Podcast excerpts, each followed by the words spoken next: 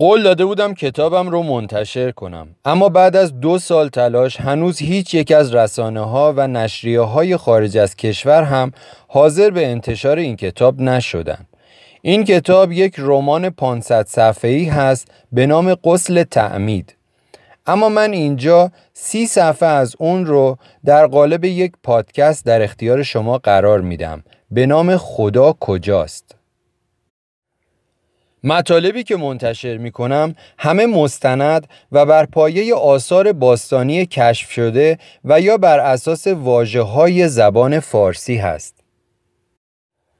خودتون را آماده کنید چون در این گفتار بسیاری از یافته های باستانشناسی و یا ادعاهای زبانشناسان زیر سوال خواهد رفت و پر واضحه که همه باورهای مذهبی با این گفتار مردود میشه. پس توصیه می‌کنم اگر باور مذهبی عمیقی دارید همین الان پادکست رو خاموش کنید و به ادامه مطالب گوش نکنید.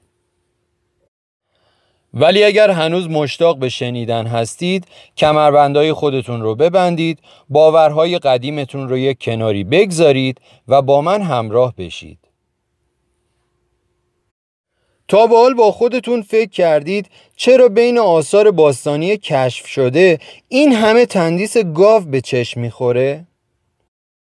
چرا بعضی از این تندیس های گاو بالدار هستند؟ مگه گاو بالدار هم داریم؟ چرا برخی از این تندیس گاوها گاو با سر انسان یا با بدن انسانه؟ توجه داشته باشید ساختن تندیس از سنگ اون هم توی قرنهای گذشته خیلی سخت و طاقت فرسا بوده. خب یک پیکرتراش چرا باید به خودش زحمت بده و تندیس یک گاو رو بتراشه؟ یا یک گاو بالدار یک موجود عجیب و غریبی که اصلا وجود نداره. خب یعنی باستانیان همشون گاو پرست بودن؟ آخه این تندیس هایی که میگم توی تمام سرزمین های هند و اروپایی پیدا شده از هند تا اون انتهای اروپا خب اگر باستانیان گاو پرست بودن چرا به چنین باوری رسیدن؟ مگر گاو چی داره؟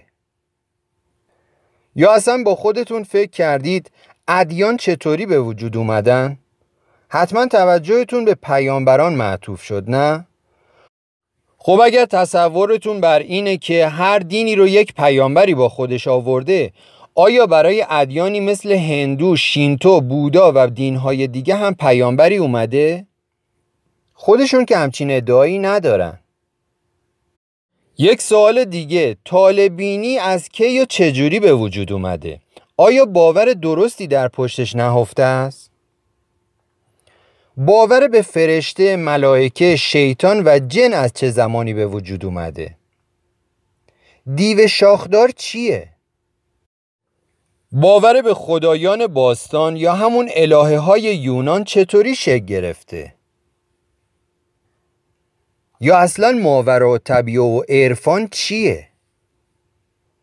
یا در یک کلام خدا کیست و کجاست؟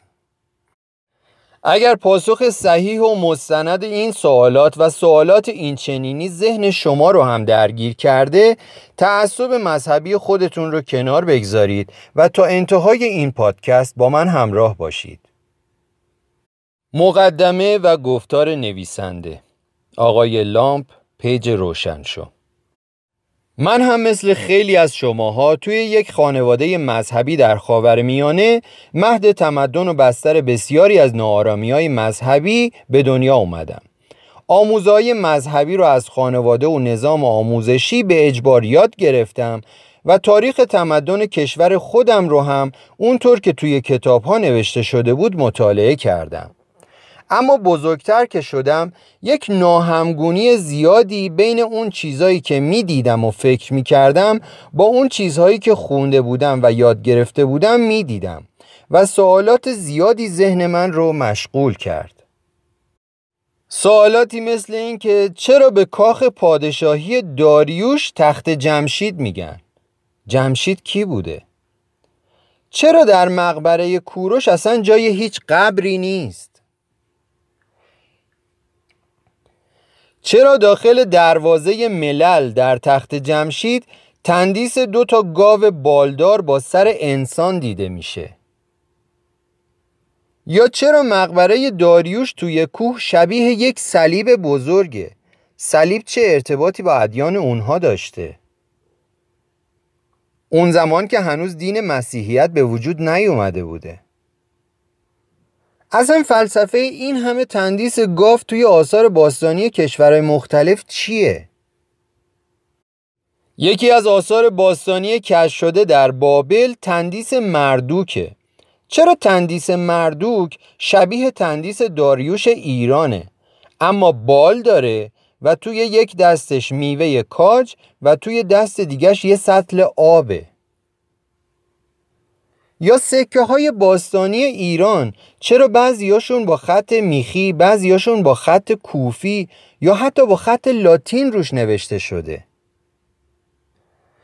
و بسیاری از سوالات این چنینی که اون چیزهایی که می‌بینید با چیزهایی که توی کتاب ها نوشته شده کاملا مقایرت داره. و حتی صاحب نظران تاریخ و باستان شناسی هم هیچ پاسخ قانع کننده برای اون ندارن. اینجا بود که من احساس کردم همه آموزه های تاریخی و باستانشناسی که تا حالا مطالعه کردم از یک گمراهی و سردرگمی پیچیده ای رنج می‌بره. اینجا بود که سعی کردم جسته و گریخته در خصوص برخی از پایه های باستانشناسی تحقیق کنم. و جالبه که بگم به این باور رسیدم که هرچه باستانشناسان اروپایی در خصوص اشیا و های باستانی کشور ما گفتن یک تخیل کودکانه شخصی بیش نیست و هیچ پایه و اساسی نداره. بسیاری از اونها اشتباست. خب در گام اول بیایم ببینیم که یک باستانشناس وقتی یک تندیسی رو پیدا می‌کنه چطوری قدمتش رو تخمین می‌زنه تا بتونه تشخیص بده واسه چه دوره ای از تاریخ هست. اینجاست که اگر یکم مطالعه کرده باشید حتما به کربن 14 اشاره می‌کنید. برای طولانی نشدن گفتار وارد جزئیات کربن 14 نمیشم. فقط به این اشاره می کنم که به اعتراف خود دانشمندان محاسبات بر اساس کربن 14 خطایی حدود هزار سال داره. یعنی اگر یک چیزی رو تخمین بزنن واسه هزار سال پیشه می‌تونه واسه همین امروز باشه.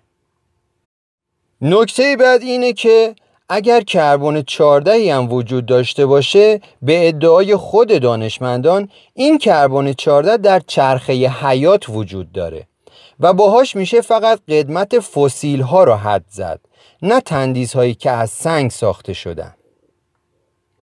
و جالبتر از همه این که بدونید محاسبات از طریق کربن 14 همین الان هم پیش خود دانشمندان منسوخ شده. خب اگر منسوخ شده تکلیف این همه آثار باستانی که قدمت اونها را از همین روش محاسبه و ثبت کردن چی میشه؟ خلاصه این که تا به حال نه کسی تونسته نه می‌تونه و نه خواهد توانست که قدمت یک تندیس سنگی رو محاسبه کنه. فقط می‌تونن قدمت اون رو حدس بزنن. اون هم با کمک گرفتن از تخیلات تاریخدان ها مثلا یک تندیس پیدا می‌کنن با موها و ریش های فرفری. با توجه به گفته های دانشمندان تاریخ حدس می‌زنن که این تندیس داریوشه. در نتیجه تصور می‌کنن که این تندیس واسه دو هزار سال پیشه. یعنی هیچ سند معتبری وجود نداره که اثبات کنه این تندیس حتما تندیس داریوشه و واسه مثلا سه هزار سال پیشه. اینها فقط تخیلات تاریخدانها به اضافه باستانشناساست. اما کاملا مطمئن توی کتابای تاریخ نوشته میشه و توی موزه ها ثبت میشه و شما میپذیری. نکته بعد زبانشناسی و رمزگشایی از کتیبه هاست خب یه کتیبه پیدا میشه با یه زبانی کاملا نامعلوم و ناشناس. و با خطی کاملا ناشناستر نوشته شده. چی نوشته؟ یک مطلب کاملا نامعلوم که ما نمی‌دونیم. یک معادله با سه مجهول. حتی معادله هم نیست چون هیچ معلومی نداره. یعنی یک فریز با سه مجهول. در علم ریاضی این فریز به هیچ عنوان قابل حل نیست. خود زبانشناسان ادعا می‌کنن که نه ما یه جاهایی یه کتیبه هایی پیدا کردیم که با دو تا خط متفاوت نوشته شده بوده. با یک خطش آشنایی داشتیم در نتیجه خط دیگری رو رمزگشایی کردیم. اینجاست که باید بدونید از اون معادله سه مجهولی فقط یک مجهولش برطرف شده و باز هم قابل محاسبه نیست. مثلا تصور کنید که دو تا کتیبه کنار همدیگه است. یکیش با زبان فارسی نوشته شده یه دونش با زبان چینی. اگر شما هیچ آشنایی با زبان و خط چینی نداشته باشی حتی اگر دقیق بدونی کتیبه فارسی چی نوشته به هیچ عنوان نمی‌تونی تشخیص بدی که کدوم یک از این شکلک های چینی چه آوایی داره و مثلا جیانگ یونگ های چیست. به هیچ عنوان نمی‌تونی به زبان و گفته اون پی ببری. نکته اینجاست که شما از روی خط به هیچ عنوان به زبان اون پی نمی‌بری چون ممکنه به خط میخی نوشته شده باشه اما زبان پشت اون عربی باشه یا فارسی یا انگلیسی یا هر زبان دیگه ای جالب اینه که اگر با خود زبانشناسان صحبت کنی اعتراف می‌کنن که ما حد زدیم گمان زنی کردیم و قرارداد کردیم که چه تصویری چه آوایی داشته باشه و اون آوا چه معنایی بده. اما با این گمان زنی های تخیلی کاملا ادعا می‌کنن که کتیبه ها رو ترجمه کردن. می‌دونید مشکل از کجا شروع میشه؟ از اونجایی که دانشمندان زبانشناس به ازای هر خطی که کشف کردن ادعا کردن که یک زبان جدید پیدا کردن و نتیجه گرفتن که این زبانها چون الان وجود نداره پس حتما از بین رفته حالا تعداد زبانهایی که اینها ادعا می‌کنن کاملا از بین رفته به اندازه تعداد زبانهایی که الان مردم دارن باهاش صحبت می‌کنن. خب ببینیم یک زبان چطوری می‌تونه از بین رفته باشه. فقط در صورتی که یک بلای ناگهانی آسمانی یه دفعه همه مردمی که با اون زبان صحبت می‌کنن رو نابود کنه و حتی یه نفر هم زنده نمونه چون اگر یک نفر هم زنده بمونه اون زبان به حیات خودش ادامه میده خب آیا در تاریخ به تعداد تمام این زبانهایی که اینها ادعا می‌کنن از بین رفته آیا چنین بلای آسمانی پدید اومده؟ احتمالا الان دارید نظریه جنگ و اشغال و حمله مردم به دیگران رو در نظر می‌گیرید خب نمونه بارز اون در جنگ قادسیه می‌بینید آیا وحشیانه تر از این هم نسل کشی اتفاق افتاده؟ آیا زبان فارسی از بین رفت؟ یه مثال می‌زنم مثلا زبانشناسان ادعا می‌کنن که کتیبه ای رو پیدا کردن که روی اون نامه کوروش کبیر نوشته شده بوده و اونها هم کاملا ترجمهش کردن. در کنارش باستانشناسان هم ادعا می‌کنن که مقبره کوروش رو کشف کردن و با اسناد معتبر اون رو توی پاسارگاد شیراز می‌دونن. خب قسمتی از نامه کوروش رو با هم دیگه بخونیم. داخلش میگه پس از مرگ بدنم را مومیایی نکنید و در طلا و زیورالات و امثال آن نپوشانید. زودتر آن را به خاک پاک ایران بسپارید تا ذره ذره بدنم خاک ایران را تشکیل دهد. چقدر که زیبا گفته. خب اولین نکته این که به اعتراف خود باستانشناسان به هیچ عنوان فرهنگ مومیایی در ایران نبوده و نیست. شواهدی نشون میده که برخی از آینها در ایران اجساد رو در های سنگی روبازی توی کوه قرار می‌دادند تا شاهین و کرکس ها از اون جسد بخورن و به باور اونها بدن مرده رو با خودشون به آسمان ببرن. آین دیگه ای هم اجساد رو به صورت معمولی به خاک می سپردن. خب چرا کوروش باید همچین وصیتی داشته باشه؟ احساس نمی کنید گفته ای که به کوروش نسبت داده شده یکم مشکوک به نظر میاد؟ نکته بعد این که داخل مقبره ای که همین باستانشناسان به کوروش نسبت دادن اصلا جایی برای قرار گرفتن جسد وجود نداره و جالبتر این که این بنای مذکور از سنگ ساخته شده و با هفت تا پله بزرگ از خاک ایران فاصله داره. طوری که اگر جسد رو داخل اون قرار بدی اصلا به خاک ایران بر نمیگرده و وصیت کوروش به هیچ عنوان برآورده نمیشه. حالا با این گفته ها احساس نمی کنید که یا باستانشناسان مقبره اشتباهی برای کوروش پیدا کردن یا زبانشناسان اشتباهی کتیبه رو ترجمه کردن؟ توجه داشته باشید هدف من این نیست که تمام زبانشناسان و باستانشناسان رو به دروغ متهم کنم فقط خواستم بدونید به گفته های تاریخدان ها و یا ترجمه کتیبه ها توسط زبانشناسان هم نمیشه اعتمادی کرد اگر به تاریخ علاقه مندید و اگر کنجکاوید خودتون برید آثار باستانی رو ببینید و مجدد فکر کنید. در نظر داشته باشید که من غیر از همین آثار باستانی کشف شده در موزه ها سند دیگهی برای اثبات گفتهای خودم ندارم. هرچند همون دانشمندان هم هیچ سند دیگهی نداشتن. و هرچی گفتن فقط تصورات خودشون بوده. پس اندیشه های من رو بشنوید و با گفته های اونها مقایسه کنید و خودتون قضاوت کنید. با این مقدمه حتما فهمیدید که من تلاش دارم با دقت کردن و نگاهی دوباره به همین آثار باستانی یافته های خودم را از باورهای احتمالی نیاکانمون با شما در میون بگذارم و پاسخ بسیاری از سوالات بالا و خیلی از سوالات دیگر رو بازگو کنم. اگر علاقه مندید با من همراه بشید. فصل اول انسان نخستین. بگذارید برگردیم به زمانهای بسیار بسیار دور زمانی که انسان نخستین توی فلات ایران زندگی می کرده گفتم فلات ایران چون اکثرا آثار باستانی اینجا رو می‌خوام استناد قرار بدم. از زمانی صحبت می کنم که برتری انسان نسبت به حیوانات دیگه فقط زبان گفتاری اون بوده و بس. شاید تونسته بوده ابزارهایی برای شکار و رفاه خودش هم بسازه.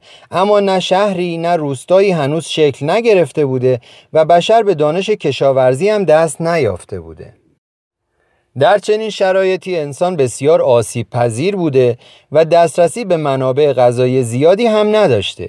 با توجه به اقلیم و شرایط آب و هوایی فلات ایران نیاز داشته که به صورت کوچنشینی زندگی کنه.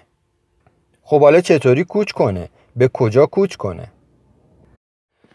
برخلاف امروزه که در ایران هیچ حیات وحشی باقی نمونده شواهد نشون میده که در زمانی که ما متصور شدیم حیوانای زیادی توی این پهنه زندگی می‌کردن. گله های فیل، آهو، گوزن و حیوانای دیگه. اما در این بین گاو خصوصیاتی داشته که تمدن بشری و تاریخ ما رو متحول کرده. گاوها خصوصیاتی دارن که اونها رو از دیگر حیوانات متمایز می‌کنه. اول اینکه اونها مانند دیگر حیوانات کوچ می‌کردن.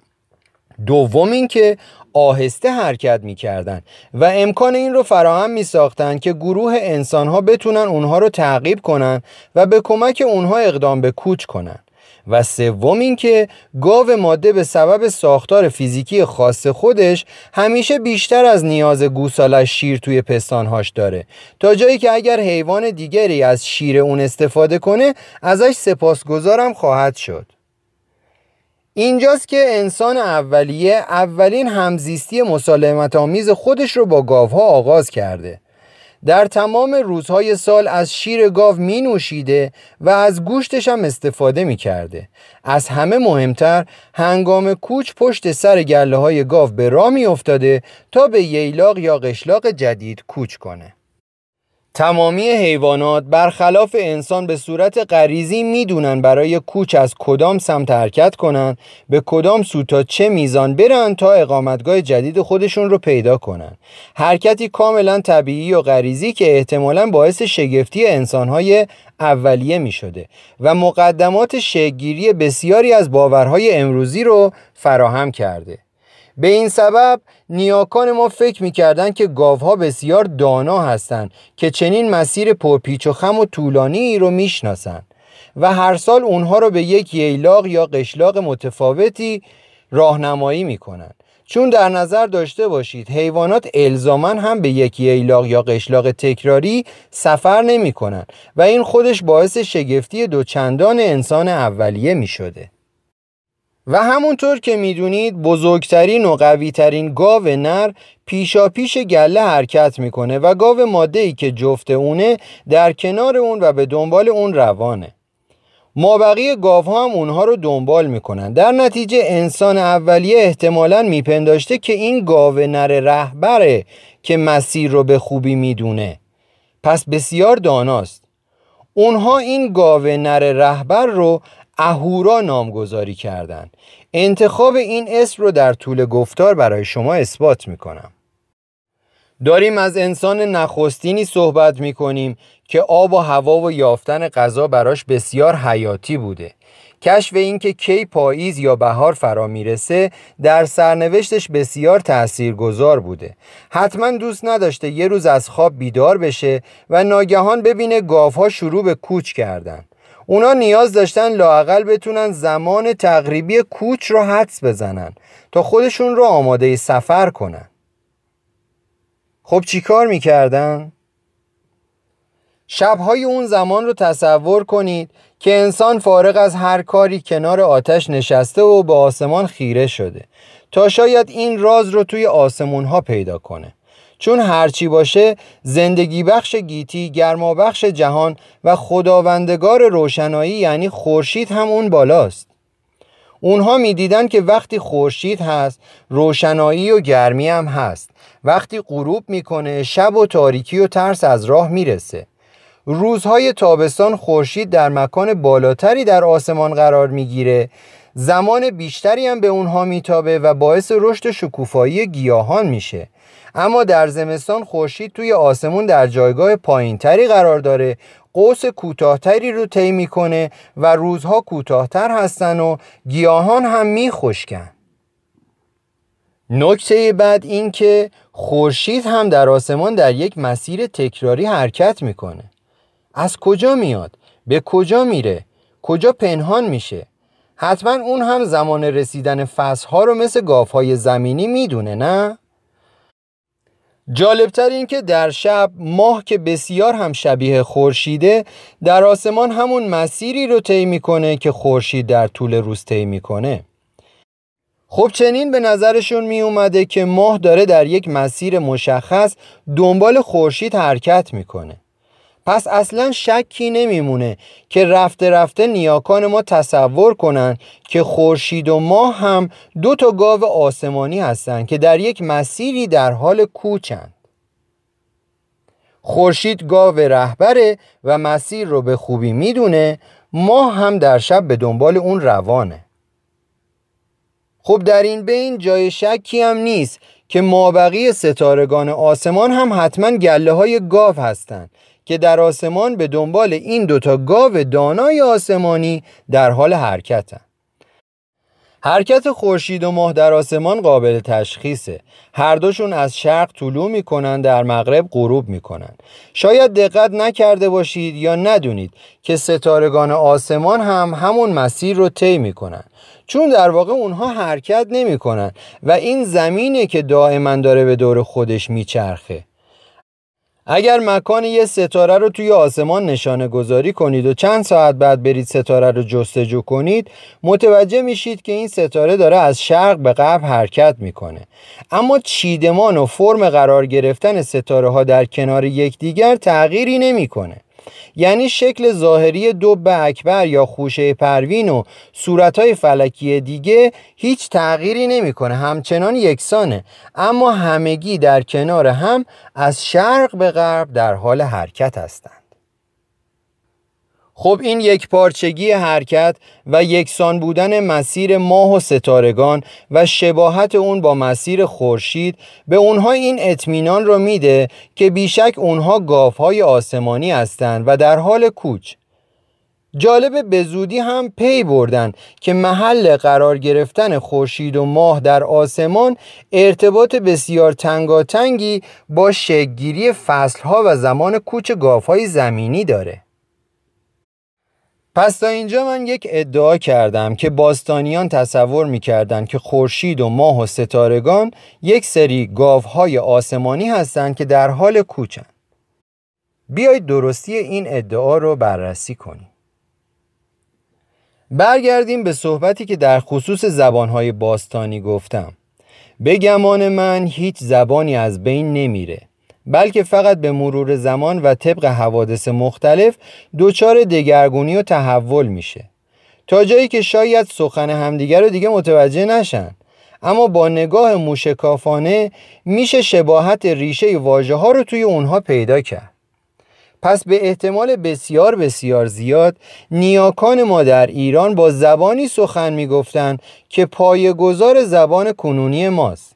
نه لزوما شبیه بلکه واجه های مشترک بسیاری بین زبان ما و نیاکانمون باید وجود داشته باشه. مخصوصا اسم اشیا و حیوانات.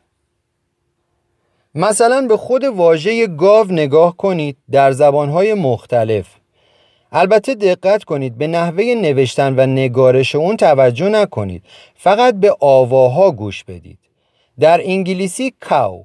در ایتالیایی موکا در آلمانی کو در آفریقایی کوی در ارمنی کوو در بوسنیایی که غوا در فارسی هم که گاو یا کاو.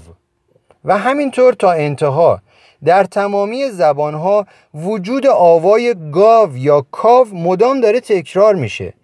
پس یقین دارم که از برخی از واجه ها میشه بسیاری از رازهای باستانیان رو کشف کرد. مثلا برای اثبات این ادعای من که نیاکان ما خورشید و ماه و ستارگان رو گاوهای آسمانی تصور می‌کردن بیان به واجه های موجود در زبان فارسی مراجعه کنیم. مثلا در زبان فارسی به مجموعی از ستاره ها کهکشان گفته میشه. کهکشان در واقع تغییر یافته واژه کاهکشان یا گاوکشان یا گاوکشان هست. به معنای مسیر کوچ گاوهای آسمانی یا محل کشته شدن گاوهای آسمانی. به این مطلب بیشتر می‌پردازم در انتها. همچنین در ادبیات قدیم واژه‌ای داریم به اسم کاویان به معنای آسمان. کاویان در واقع جمع گاوه یعنی گاویان یعنی گاوها. حتی در زبان عربی به همین واژه ستارگان کائنات گفته میشه. کائنات هم یه جورایی جمع گاو هست. گاوانات مثلا. البته بد نیست اشاره کوچکی هم داشته باشم به واژه کاهن به معنای رهبر دینی. واژه کائنات می‌تونه جمع کاهن هم باشه یعنی کاهنات. و ارتباط گاو با رهبر دینی رو در ادامه براتون خواهم گفت. تا اینجای صحبت احساس نمی کنید دلیل ساختن تندیس های گاو رو با هم کشف کردیم اما تندیس گاوهای بالدار چی؟ بعضیاشون یه دایره روی شاخ گاو داره بعضیاشون هم یه دایره روی شکم گاو داره خب دایره می‌تونه نشون دهنده گرد بودن خورشید و ماه باشه بالدار بودن گاوها یعنی چی؟ خب اگر گاوی در آسمان می‌خواد وجود داشته باشه به تصور باستانیان باید حتما بال داشته باشه دیگه حالا احساس نمی کنید با این تصوراتی که من گفتم ساخت تندیزهای فاخر و بزرگ از سنگ از یک سری موجودات خیالی گاوهای بالدار یکم منطقی به نظر میاد؟ چون نمونه این تندیس گاوهای بالدار در سراسر سرزمین های هند و اروپایی به وفور پیدا شده. این نشون میده که گاوهای بالدار یک باور بسیار قوی و فراگیر بوده. تخیل یک هنرمند سورئالیست نبوده. گواه دیگه بر ادعای من همین احترامیه که باورمندان دین هندو برای گاو قائل هستند.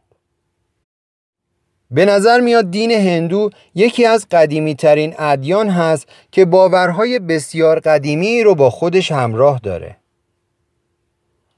توجه داشته باشید ما داریم از زمانی صحبت می کنیم که هنوز پرستش و عبادتی در کار نبوده.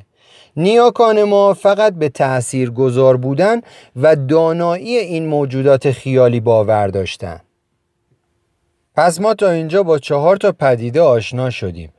گاو نروماده رهبر در روی زمین و گاو نروماده رهبر در آسمان که همون خورشید و ماه هستند خب بیان تصور کنیم که پیشینیان به گاو ماده رهبر چی می‌گفتن؟ واجه های مان، ماد و ماها به معنای ماده هست یعنی جنس معنیس که اونها رو در واجه های ماده و مادیان می‌تونید ببینید. و خیلی واجه های دیگه. پس شکی نمیمونه که پیشینیان به گاو ماده رهبر مانگاو یا مادگاو می‌گفتند.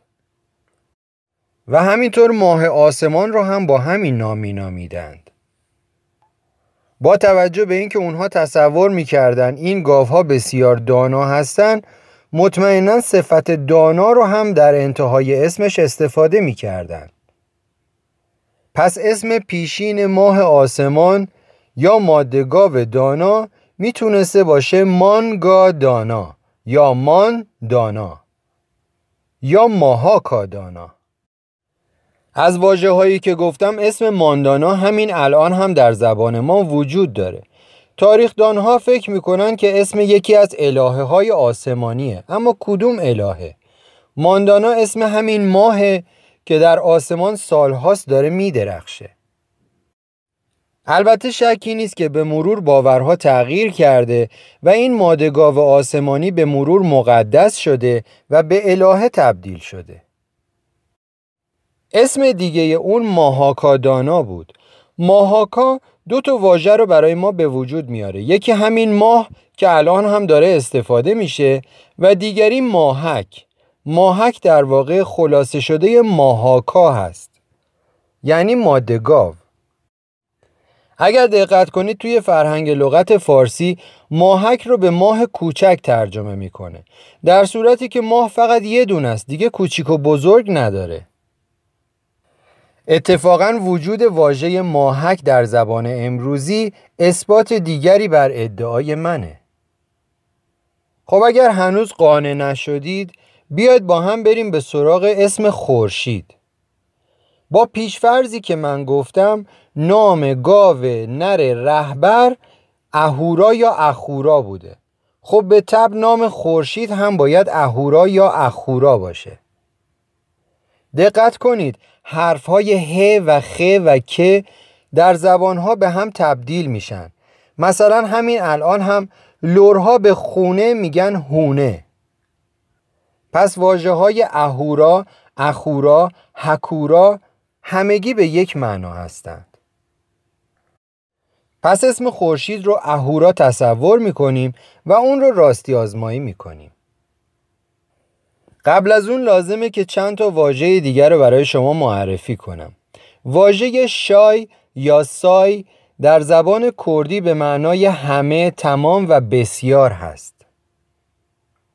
همونطور که واژه مز یا مزید یا زیاد یا مزد همگی به یک معنا هستند به معنای زیاد. خب با این تصورات بیاید در نظر بگیریم پیشینیان اگر بخواستن روی خورشید اسمی بگذارن چی می‌گفتن؟ اهورای بسیار دانا دیگه خب ترکیبش با واجه هایی که من معرفی کردم چی میشه؟ اخورا شایدانا یا اهورا مزدانا یعنی اهورای بسیار دانا بله تعجب کردید اهورامزدا در واقع اسم خورشیده یعنی اهورای بسیار دانا یا همون گاو آسمانی بسیار دانا. اخورا شایدانا هم گویشی دیگر از همون اسمه. اخورا شایدانا می‌تونه مخفف شده باشه و به واژه خورشید تبدیل بشه. اخورا شایدانا یا خورشید. یا اخورشید یا اخورشاید الان یکم راحتتر ارتباط آتش رو با باورهای باستانی ایرانیا می‌تونید ارتباط بدید درسته؟ باستانیانی که به اهورا مزدا اعتقاد داشتن سمبلشون هم آتش بوده زرتشتیان آتش رو نماد و مظهری از وجود خدا می‌دونن درسته؟ خب آتش نمونه کوچکی از خورشیده. گرمی بخش و بسیار تاثیرگذاره سبب پخت غذا شده. اونها را از حیوانات وحشی در امان نگه داشته و بسیاری از مزیت‌های دیگه. اما یعنی خورشید همون خدا بوده؟ خب لاقل تا اینجا فهمیدیم که اهورامزدا همون خورشیده و خورشید همون اهورا شایداناست یعنی اهورای بسیار دانا یا گاو آسمانی بسیار دانا.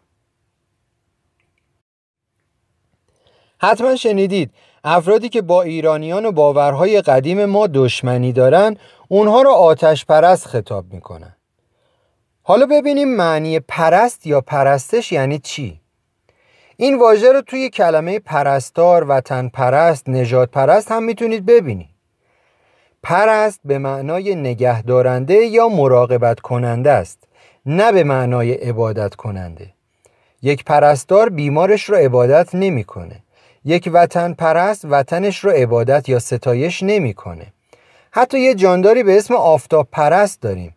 اون جاندار آفتاب رو عبادت نمی‌کنه. یه آتیش پرست در واقع کسیه که از آتش نگهداری و مراقبت می‌کنه که خاموش نشه. بله باستانیان ما آتش رو نگهداری می‌کردند که خاموش نشه چون سمبولی از اهورای آسمانی بوده سمبولی از اهورامزدا. حالا واژه ستایش یعنی چی؟ ستایش از ستاندن میاد یعنی گرفتن. اگر من خورشید یا آتش را ستایش کنم یعنی گرما و نور مورد نیازم رو از اونها دریافت می‌کنم همین. مثل اونایی که میرن کنار دریا آفتاب می‌گیرن. این عمل معنای واقعی ستایش خورشیده. یا ستاندن از خورشید. هرچند قاعدتا زمانی که ادیان اختراع میشه ستایش معنی درخواست کردن و آرزو کردن از معبود رو هم به خودش می‌گیره. اما نیاکان ما زمانی آتش پرست بودن که هنوز واژه ستایش و پرستش معنای جدید و امروزی خودش رو نداشته. همونطور که در روند صحبتهای من می‌بینید ما داریم از دوره ای صحبت می‌کنیم که انسان هنوز به چگونگی پیدایش خودش فکر نکرده بوده تا به بود یا نبود خدا پی ببره تا اون رو ستایش کنه. اما اهورا مزدا رو ستایش می‌کرده. یعنی از اهورا مزدا گرمی و نور دریافت می‌کرده. خیلی طبیعیه چون در اون زمان هنوز خط اختراع نشده بوده. کسی یافته ها یا باورهای خودش رو جایی ثبت نمی کرده پس جای تعجب نداره که چندین نسل بعد مردم نام اهورامزدا یا ماندانا رو شنیده بودن. می‌دونستن یه پدیده ای توی آسمان هست اما نمی‌دونستن همون خورشید و ماه هستن. خب رفته رفته تصور کردن که ماندانا و اهورا یک موجودات آسمانی بالدار هستند. خب احتمالش خیلی قویه که این موجودات بالدار آسمانی که خیلی دانا هستن و توی زندگی اونها تأثیر دارن یواش یواش مقدس بشه. یا چه بسا عده آتش پرست بشن. یعنی آتش رو نماد اهورا مزدا بدونن اما ندونن اهورا مزدا دقیقا کیه. همینجا جا داره که یک واژه دیگر رو به شما معرفی کنم. واژه ملا. در زبان کردی و لوری ملا یعنی معلق در هوا یا شنا کردن که یه جورایی معلق در آب معنی میده. خب احتمالش زیاده که نیاکان ما این گاوهای آسمانی رو ملاگاف هم نامیده باشن. یعنی گاوهای معلق در آسمان. ملاگاف یا ملاکا. به معنای گاوهای پرنده. واژه ملائکه همین امروز هم توی زبان فارسی و عربی وجود داره. یه موجودات بالدار آسمانی که بسیار مقدس هستند و بیدلیل اون بالا در کنار الله حضور دارن. حتی باورمندان به ادیان دلیل وجود این ملائکه رو نمی‌دونن. در صورتی که این ملائکه در واقع ملاکاو یا گاوهای پرنده هستند. اونها چیزی نیستن جز همین خورشید و ماه و ستارگان. خب این وسط ارتباط واژه ملائکه با فرشته چیه؟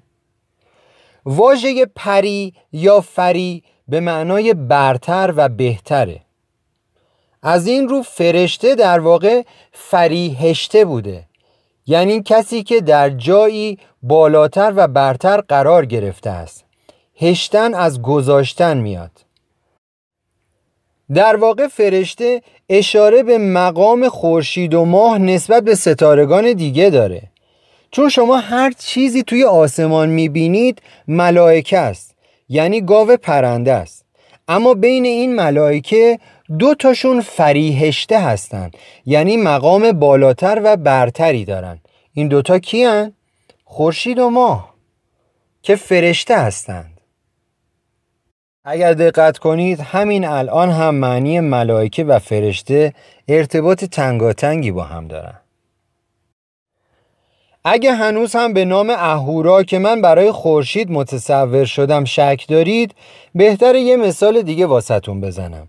توی کارتون شیرشا ساخت والدیسنی یه واژه استفاده شد به نام حکونا متانا به معنای مشکلی نیست یا خدا بزرگ است.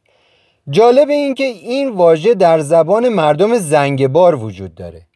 و جالبتر این که مردم زنگبار یه زمانی از شیراز به اونجا مهاجرت کردن. با یه نگاه دقیق به این واژه می‌تونید متوجه بشید که حکونا متانا در واقع اهورا متانا بوده. یعنی اهورا بسیار تواناست. یا به عبارتی خدا بزرگ نگران نباش. یعنی این واژه توی زبانهای امروزی هنوز هم وجود داره و همون معنایی رو داره که من متصور شدم. اهورا متانا یا حکورا متانا اهورا تواناست. هنوز شک دارید یا سپرایز شدید؟ یه نگاه به نام استانهای ایران بندازید. مثلا استان خراسان. اسم این استان در واقع اخوراسانا بوده. یعنی اهورای دانا. واژه سانا گویش دیگری از دانا یا زاناست. به معنای دانا دیگه. و در واقع اخوراسانا اسم دیگه اهورامزداست. که روی شهر گذاشته شده. یا مثلا اسم خوزستان. در واقع اخورا زانا ستانا بوده. یعنی گرفته شده از اهورای دانا. زانا گویش دیگری از سانا یا داناست یعنی دانا و ستانا از ستاندن میاد یعنی گرفتن. اخورا زانا ستانا یعنی گرفته شده از اهورای دانا. یعنی در واقع هدیه خداوند. یا به عبارتی مردم اون زمان در حین کوچ وقتی که خوزستان رو پیدا کردن خیلی خوشاب و هوا بوده و اون رو هدیه خداوند دونستن. از طرفی هم اخورا زانا ستانا یعنی آفتاب. چون بشر اون زمان از اهورای دانای آسمانی چی می‌گرفته؟ آفتاب می‌گرفته. پس بعید نیست که به آفتاب می‌گفتن اخورا زانا ستانا یا شهری که آفتاب زیادی داشته به این نام نامیده می شده. به اسم شهرها و استانهای ایران و دلیل نامگذاریشون بعدا اشاره می کنم. در اینجا فقط لازم دیدم نمونه ای رو عنوان کنم تا ذهن شما را آماده تر کنم و باورپذیری این مطلب برای شما راحت تر بشه. انسان اون زمان همونطور که گفتم تلاش می‌کنه تا از روی حرکت خورشید و ماه و ستارگان زمان فرارسیدن فصلا رو کشف کنه تا به اونچه گاوها می‌دونستن دست پیدا کنه. شاید گام هایی هم در اختراع اعداد و شمارش و یا حتی خط و رسمی برای نگارش برداشته بوده. شاید همون زمان بوده که واژه آخوند به وجود اومده. چون آخوند یعنی باسواد. در زبان کردی امروزی خوندوار یعنی باسواد. آخون در واقع خلاصه شده آخوندوار یعنی آقای باسواده. اما انسان اون زمان فقط به اعداد و شمارش نیاز داشته تا تعداد روز و شبها رو بشماره و فرارسیدن زمان کوچها رو کشف کنه. اگر بخواد به دانش گاوهای آسمانی تکیه کنه اولین چیزی که نظرش رو جلب می‌کنه تغییر شکل ماه از هلال تا قرص کامله درسته؟ اما آیا همه شمارش بلد بودن؟ آیا همه این محاسبات رو انجام می‌دادن؟ نه بیگمان اولین افرادی که به چنین دانشی دست پیدا کردند در نظر دیگران به دانایی مشهور می شدن. شاید به مقام ریاست قبیله و رهبری ایل هم می رسیدن. افرادی که می‌تونستن آینده رو پیش بینی کنن اومدن فصلها و زمان کوچ رو تشخیص بدن دقت داشته باشید این افراد احتمال زیاد این راز رو برای خودشون مخفی نگه می داشتن. این افراد اولین آخوندهای روی زمین هستند در حالی که هنوز دینی در کار نیست آخوند فقط رئیس و رهبر قبیله بوده با سواد بوده رسیدن فصلها رو پیش بینی می کرده شاید بعدها همینها اولین فالگیرهای روی زمین هم شدن. اولین افرادی که ادعای پیشبینی آینده رو کردند. اما در اون زمان منظور از آینده فقط پیشبینی اومدن بارون و فرارسیدن فصلها و شکوفه دادن درختها و چیزهای دیگه بوده. اما در نظر مردم قبیله اونها دانشی داشتن که پیشتر از اون فقط اهورای آسمانی و اهورای زمینی از اون بهره من بودن. یعنی آخوندها اولین اهوراهای انسان نما روی زمین شدن. اولین انسان هایی که خصوصیت اهورا رو داره. اومدن فصل ها رو می‌دونه. حالا با این تصور احساس نمی کنید دلیل ساخت تندیس گاوهای بالداری که سر انسانی دارن یکم منطقی به نظر میاد یا اون تندیس هایی که بدن انسان داره سر گاو داره یا تندیس انسان بالدار یا چیزهای اینچنینی خب حالا فکر می‌کنید پیشینیان غیر از اسم آخوند یا خوندوار به این افراد چه اسم دیگه یا نسبت می‌دادند؟ بله اهورا منا. منا یعنی آدم انسان. این رو در واژه من انگلیسی هم می‌بینید. اهورا منا یعنی اهورای انسان نما. جالب اینجاست که این واژه مخفف شده و به شکل اهریمن هنوز هم بین ما وجود داره. حالا یکم با خودتون فکر کنید. ببینید چرا واژه اهریمن توی ذهن ما یعنی یک موجود خبیسی که کارهای بدی از اون سر می‌زنه. یا انسانها رو فریب میده. جای شکی نیست که پیشینیان به این افراد ستاره شناس که تقویم رو بلد بودن واژه کاهان زمینی هم می‌گفتن یا کاهن زمینی. یعنی گاوهای زمینی. واژه کاهن الان هم به معنای رهبر دینیه. این واژه در واقع یعنی کاهان یا گاوها. حالا بیایم پیش خودمون تصور کنیم که انسانهای نخستین به این افراد باسواد چه اسمهای دیگه ای می‌تونستن نسبت بدن؟ مثلا می‌تونستن اسم گاو بسیار دانا هم به اونها نسبت بدن درسته؟ شبیه گاو آسمانی دانا دیگه. پس می‌تونستن به اون بگن گاو شای شانا یعنی گاو بسیار دانا. یا حتی کا سای سانا که بازم یعنی گاو بسیار دانا. جالبه بدونید این دو واژه همین الان هم توی زبان فارسی وجود داره. هر دو مخفف شده و به کشیش و کسیس تبدیل شده. کشیش رهبر مذهبی مسیحیانه و کسیس رهبر مذهبی یهودیان. حتی ممکن بوده پیشینیان به این افراد باسواد که شمارش بلد هستند ملائکه هم گفته بوده باشند یعنی گاوهای آسمانی پرنده دیگه.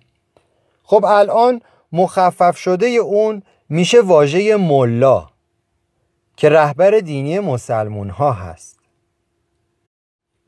حتی اگر همین الان واژه خاخام که اسم دیگه رهبر یهودیان هست رو ریشه یابی کنیم یه جورایی رد پای حضور کلمه اخورا داخلش قابل رویته همونطور که گفتم این افراد باسوادی که شمارش بلد بودن رهبرهای ایل هم می شدن و همونطور که می بینید واژه کاهن، کشیش، کسیس، ملا و خاخام همگی رهبر دینی هم هستند. و به عبارتی با توجه به گفته های من کاهن، کشیش، کسیس، خاخام، ملا و اهریمن همگی همون آخوند هستند. فرد باسوادی که شمارش بلد بوده و تقویم رو اختراع کرده. حالا این آدم های باسواد با خودشون گفتن که ما از شمارش حرکت گاو آسمانی یا همون ماه تونستیم به این دانش دست پیدا کنیم. پس خود ماه و خورشید چطوری چنین دانشی رو دارن و می‌دونن فصل ها کی از راه می‌رسن؟ و پاسخ خودشون رو اینطوری دادن که اهورا خدافریناست یا اهورا خداگاست. یعنی خودش می‌دونسته کسی بهش یاد نداده. واجهی که احتمالا به مرور زمان به خدا تبدیل شده. خدا یعنی خداگاه یا خدافرینا. یعنی کسی به اهورای آسمانی یاد نداده که فصلها کی از راه می‌رسن بلکه اهورا خداگاه است یا خداست. یا به تعبیر دیگه واژه خدا در واقع مخفف شده اخورا دا هست. دا حرف تعریفه مثل د در انگلیسی. در انگلیسی هم د دا هم تلفظ میشه. این حرف تعریف داوتا در زبان کردی امروزی هم وجود داره. در زبان فارسی قدیم هم وجود داشته اما منسوخ شده. پس اخورادا در واقع یه جورایی یعنی دگاد که اگر مخفف بشه همون واژه خدا رو برای ما به وجود میاره. تازه چه بسا کلمه گاد در انگلیسی هم در واقع گاودا بوده. گادا گاد. واژه گاو در انگلیسی اینطوری هم می‌تونه تلفظ بشه. کاودا. کاودا خدا. که تمام این واژه ها مجددا گواهی بر ادعای من بر باور گاوهای آسمانیه. خب همونطور که متوجه شدیم اولین دانش و سوادی که بشر به دست آورده چی بوده؟ ساخت تقویم. اون را از کجا انجام داده؟ با شمارش لنگ ها یا قدم های گاو آسمانی. لنگ در زبان فارسی یعنی قدم. لنگ یعنی پا. این واژه رو در میلنگ هم می‌تونید ببینید خب به یک نفر که قدم های گاو آسمانی رو شمارش می‌کنه و شمارشش رو نگه میداره چی می‌تونستن بگن؟ می‌تونن بگن گاو دار یعنی کسی که شمارش لنگ های گاو آسمانی رو نگهداری می‌کنه درسته؟ واژه گاو لنگدار یا کا لنگدار الان در زبان فارسی و انگلیسی وجود داره. این واژه در زبان فارسی به قلندر یا کلندر تبدیل شده. و جالبه بدونید که معنای اون یعنی عارف و خداشناس. اما در انگلیسی به واژه کلندر تبدیل شده یعنی تقویم. خداشناس کیه؟ کسی که بهتر از دیگران می‌تونه شمارش لنگ های گاو آسمانی رو نگه داره. و اون کسی نیست جز قلندر یا کلندر یا دار ارتباط واژه های انگلیسی و فارسی براتون جالب بود؟ خب به واژه کامندر دقت کنید در انگلیسی به معنای فرمانده است. اما این واژه در واقع فارسیه و به معنای کمانداره. یعنی فردی که تیر و کمان داره. در سپاه اون زمان فرماندهان تیر و کمان به دست می گرفتن در نتیجه به اونها کماندار می گفتن. اما کامندر در زبان انگلیسی تبدیل به فرمانده شده. ارتباط کلمات فارسی و انگلیسی به این دلیل که مردم هند و اروپایی یک زمانی همشون به یک زبان واحد صحبت می‌کردن. مثلا دقت کنید یکی از نامهای اهورای دانای آسمان چی می‌تونسته باشه؟ اهورا سای سانا درسته؟ که به اختصار میشه اون رو سایسان گفت خب الان ساسان در زبان فارسی اسم برای نامگذاری پسران اما خلاصه تر از اون واژه سان هست که در انگلیسی به معنای خورشیده پس ساسان و سان همه در واقع یعنی اهورا سای سانا. اهورای بسیار دانا. اثبات دیگه ای بر ادعای وجود گاوهای پرنده آسمانی کلمه گاوروز هست. خب اصلا دور از ذهن نیست که پیشینیان به خورشید گاو روز هم می‌گفتن یا گاوروس یعنی گاو پرنده آسمانی که در روز نمایان میشه درسته؟ امروزه گروس اسم یکی از شهرهای ایرانه. گروس در واقع خلاصه شده گاوروس هست یعنی گاو روز. فصل سوم دیو شاخدار. حالا که متوجه شدیم پیشینیان به زندگی گاوهای آسمانی بالای سر خودشون باور داشتن خب مطمئنا این سوال برای اونها پیش اومده که چه چیزی جهان پایین و بالا رو از هم جدا کرده. چون سبب میشه که همه جزئیات جهان بالا از این پایین قابل رویت نباشه. اینجاست که باید به واژه دیو اشاره کنم. اول به زبانهای لاتین مراجعه می‌کنیم و چند تا مشابه اون رو می‌بینیم. در انگلیسی دیواین یعنی آسمانی. در ایتالیایی دیو در اسپانیایی دیوس یعنی خدا. حتی واژه زئوس یا ثئوس یا دئوس هم یعنی خدای خدایان. یه جورای همشون دارن به خدا یا یک موجودی در آسمان اشاره می‌کنن. درسته؟ حتی واژه‌ای در فارسی هست به اسم دیوس آمیانه فکر می‌کنن که این یک فوشه. اما بعضیا داستانی برای اون تعریف می‌کنن و میگن نام یکی از پهلوانان و دلیران ایرانی بوده. اما دیوس در واقع گویشی از دیوس یا همون زئوسه. ممکنه یک نفر رو هم به این نام نامگذاری کرده باشن. اما اگه دقت کنید همه این واجه هایی که من نام بردم یه جورایی واژه دیو داخلش هست. دیو یا دیو. جالبه بدونید در زبان کردی دو و دو کردن یعنی از این رو به اون رو کردن یعنی پشت و رو کردن. برای اینکه بیشتر براتون روشن بشه بیاید به واژه دیوار دقت کنید دیوار در واقع بوده دیو وار یعنی شبیه دیو.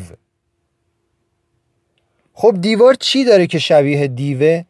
دیوار یه پدیده است که یک فضا رو از یک فضای دیگه جدا می‌کنه. چون پیشینیان هم یک سقف فرضی برای بالای سرشون تصور می‌کردن که جهان پایین رو از جهان بالا جدا می‌کنه. به همین دلیله که از پایین نمیشه همه جزئیات جهان بالا رو دید. و به این دیوار فرضی دیو می‌گفتن یا به عبارتی دیو یعنی سقف آسمان یا گنبد آسمان. اینطوری واژه دیوار مفهوم پیدا می‌کنه نه؟ دیوار یعنی شبیه دیو. یک فضا را از فضای دیگه جدا می‌کنه. دلیل اینکه در زبان لاتین واجه های دیواین دیو دیوس و ثئوس همه یعنی خدا و نه آسمان یا سقف آسمان می‌تونه دلیلش این باشه که اونها شنیده بودن که دیو یا دیو یک پدیده ای توی آسمان هست اما دقیقا نمی‌دونستن چیه و یواش یواش معنی خودش رو با خدا جایگزین کرده. چون این واژه ها یک شبه به وجود نیومده. به مرور زمان سینه به سینه نقل شده و معنی و مفهومش به مرور عوض شده. خب اگر به ادعای ما سقف آسمان یعنی دیو پس چرا توی زبان فارسی دیو یعنی یه موجود شاخدار عجیب و غریب؟ اگر دقت کنید مردم ایران زمین هم به گاوهای آسمانی باور داشتن و می‌دونستن یک پدیده در آسمانه. همچنین واژه دیو یا سقف یا گنبد آسمان را شنیده بودند و می‌دونستن اون هم یک پدیده در آسمانه.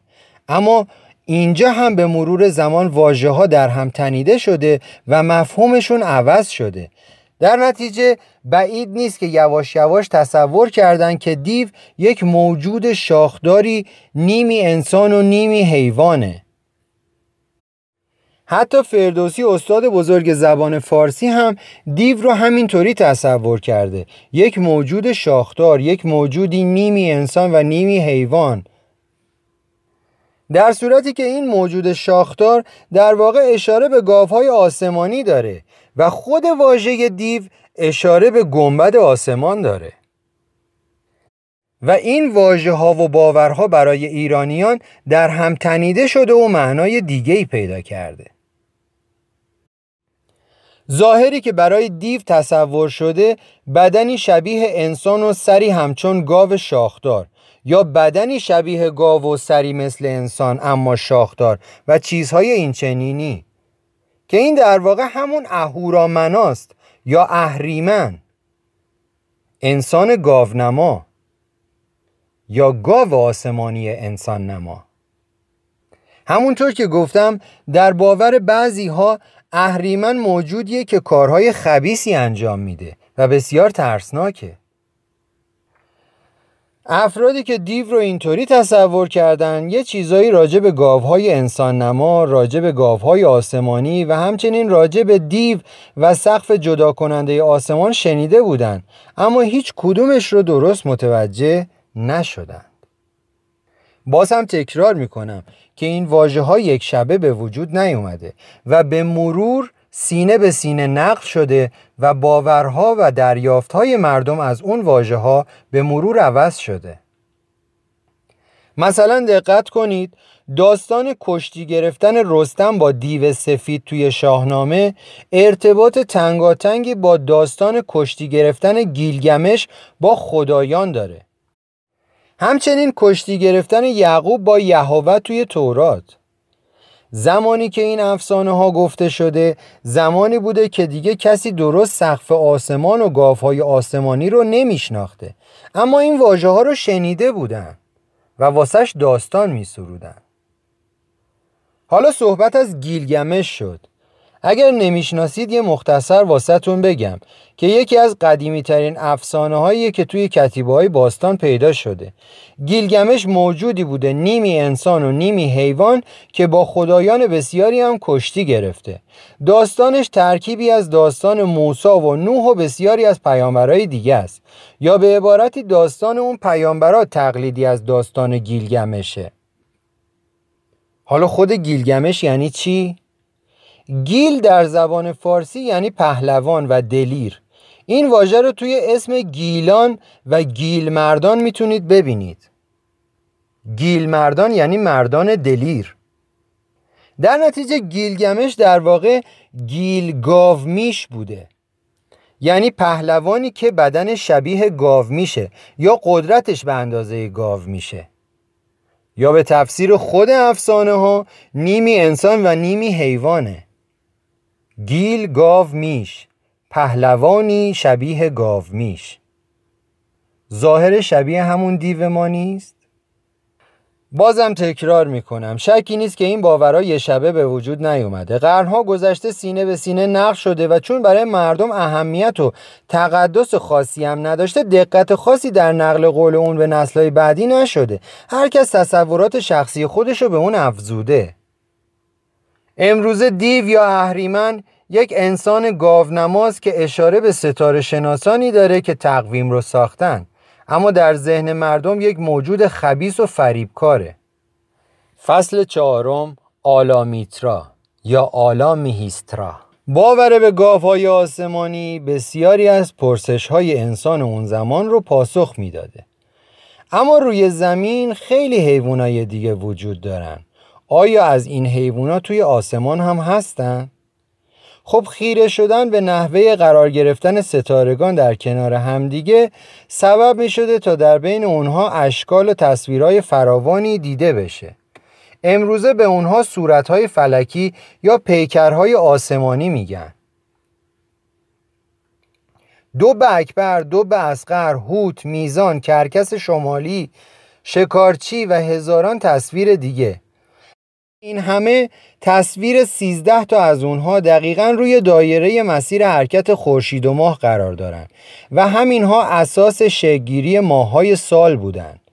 هر ماه از سال خورشید در یک ساعت مشخص در یکی از این صورتهای فلکی قرار می‌گیره. قلندرها یا آدمهای باسوادی که شمارش بلد بودن برای اینکه شکل و جایگاه و ترتیب این صورتهای فلکی رو فراموش نکنن برای هر کدومشون اسم و افسانه خاصی در نظر گرفته بودن در ادامه به بسیاری از این افسانه ها اشاره می کنم. اما یکی از مهمترین اونها که به گفتار این فصل مربوط میشه صورت فلکی میترا یا ویرگو هست مجموعه از ستاره که به شکل یک زنه و خوشه پروین که شبیه خوشه انگور یا شبیه خوشه گندم هست توی دستشه. انسان نخستین احتمالا وقتی معمای شمارش روزها و ساخت تقویم رو حل کرده روزهایی با خودش فکر کرده که ما چطوری به وجود اومدیم؟ منشأ پیدایش حیات چی بوده؟ و همیشه پیچیده ترین سوال ها با ساده ترین پاسخ ها مواجه میشه. او می‌دیده که خودش و دیگر حیوانات از زاییده شدن از مادر به وجود میان. پس سوال خودش رو تصحیح کرده و از خودش پرسیده اولین مرد و زن رو چه کسی زاییده؟ و پاسخ خودش رو توی آسمون ها پیدا کرده. چون غیر از زاییدن هم روشی نمیشناخته احتمالا به این باور رسیده که مادری آسمانی اولین زن و مرد یعنی همون آدم و هوا رو روی زمین زاییده. و اون کسی نبوده جز همین صورت فلکی ویرگو یا دختر باکره. اولین افسانه ای که برای اون گفته شده اینه که اسمش میترا یا میهیستراست یا مادر آسمانی. آدم و حوا رو در درازترین شب سال زاییده و به همین سادگی معمای خلقت برای انسانهای اولیه حل شده. نام لاتین این پیکر آسمانی ویرگو به معنای دختر باکر است. یعنی این مادر آسمانی با هیچ مردی هم همبستر نشده. افسانه بعدی راجع به اون حتما زمانی شکل گرفته که بشر دیگه به دانش کشاورزی دست پیدا کرده بوده. چون در این افسانه گفته میشه که ویرگو یک خوشه گندم توی دستشه تا به فرزند خودش بیاموزه برای امرار معاش کشاورزی کنه و به خاک زندگی ببخشه. به گویشی دیگه آدم با راهنمایی میترا یا مادر آسمانی به خاک زندگی بخشیده. نه اینکه میترا آدم رو از خاک آفریده. افسانه دیگه اینه که آدم و هوا فرزندان مادر آسمانی از ابتدا در جهان بالا و نزد خود مادر آسمانی زندگی می‌کردن. به شرط اینکه از این خوشه انگور نخورن. اما وقتی انسان در جهان بالا بوده خب حتما بال و دم هم داشته دیگه واسه پرواز کردن. اما همین که سرپیچی می‌کنه و از میوه این درخت انگور می‌خوره بال و دم خودش رو از دست میده و از اون بالا به جهان پایین فرو میافته. به همین سبب هست که به اون انسان اولیه یا به همون مرد اولیه آدم گفته میشه. چون آدم در واقع اعدم بوده. ا در زبان فارسی یعنی بدونه. این رو در واژه امرداد هم می‌بینید که یعنی نامیرا و فناناپذیر. ادم یعنی موجودی بدون دم. و این چنین انسان به راحتی پاسخ این که چرا همه حیوانای دیگه دم دارن اما انسان دم نداره رو به دست میاره. و به همین دلیل به اون آدم اولیه آدم یا اعدم گفته شده. در نظر داشته باشید که اهریمنها یا همونهایی که شمارش بلد بودن و ستاره شناسی می‌دونستن به منظور دیگه ای این داستانها رو درست می‌کردن تا شاید جایگاه و شکل این صورتهای فلکی به خاطرشون بمونه. اما وقتی دیگران این داستانهای رازآلود و میشنیدن برداشتها و باورهای متفاوتی از اون داشتن. شاید هم وقتی این داستانها سینه به سینه از پدر به پسر منتقل شده دچار دگرگونی و سوء تعبیر شده باشه. برای روشن شدن این مطلب به داستان رمزگذاری شده شب یلدا دقت کنید. اصلا خود یلدا یعنی چی؟ یال در زبان فارسی قدیم یعنی خط جدا کننده یال اسب و یال کوه هم اشاره به همین خط جدا کننده داره. دا یا تا حرف تعریف هست که همین الان هم در زبان کردی وجود داره اما در زبان فارسی منسوخ شده. در نتیجه یالدا یا به عبارتی همون یلدا به معنای جداییه. جدایی چی؟ جدایی فرزند از بدن مادر یا همون زایمان. پس یالدا یعنی زایمان و شب یلدا یعنی شب زایمان. زایمان کی؟ زایمان مادر آسمانی که آدم و حوا رو در اون شب زاییده. اگر دقت کنید همین الان هم دانشمندان به شب یلدا شب زایش خورشید میگن. یعنی یه چیزایی راجع به زایش شنیده بودن اما درست نفهمیده بودن یعنی چی. اما برای رمزگذاری و محاسبه این که کی شب یلدا فرا می‌رسه افسانه ای نوشته شده. خورشید در ظهر تابستان در مکان بالاتری در آسمان قرار می‌گیره. در نتیجه دیرتر غروب می‌کنه پس روزها طولانی تره. در زمستان خورشید قوس کوتاهتری توی آسمان طی می‌کنه و در وسط روز هم در مکان پایینتری قرار می‌گیره و شبها بلندتره. در آخرین روزهای پاییز هر روز خورشید در آسمان در مکان پایینتری میاد تا اینکه به مدت سه روز بی حرکت میمونه. یعنی دیگه پایین تر از این نمیاد و نشانه اون اینه که شب قبلش سه ستاره پادشاه در راستای ستاره سیروس قرار می‌گیرن و مانند خطی به محل طلوع خورشید فردا اشاره می‌کنن. همچنین صورت فلکی صلیب شمالی دقیقا در همون جای قرار می‌گیره که فردای اون روز خورشید قرار داره. سومین شبی که به دین منوال بگذره همون شب یلداست چون روز چهارم خورشید دوباره زنده میشه و به سمت بالا حرکت می‌کنه و بلند شدن روزها شروع میشه. افسانه مربوط به اون میگه که شب زایش خدای نور و روشنایی سه پادشاه به استقبال او می‌روند. او از مادری باکره در بیت الله به دنیا میآید.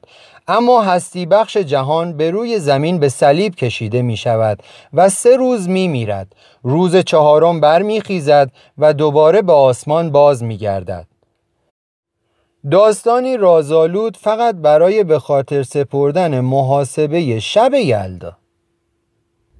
همونطور که می‌بینید باور به میهیسترا یا مادر آسمانی اولین قدم ها برای باور به آفریننده است. شما در آثار باستانی تندیس هر زنی رو می‌بینید در واقع تندیس مادر آسمانیه.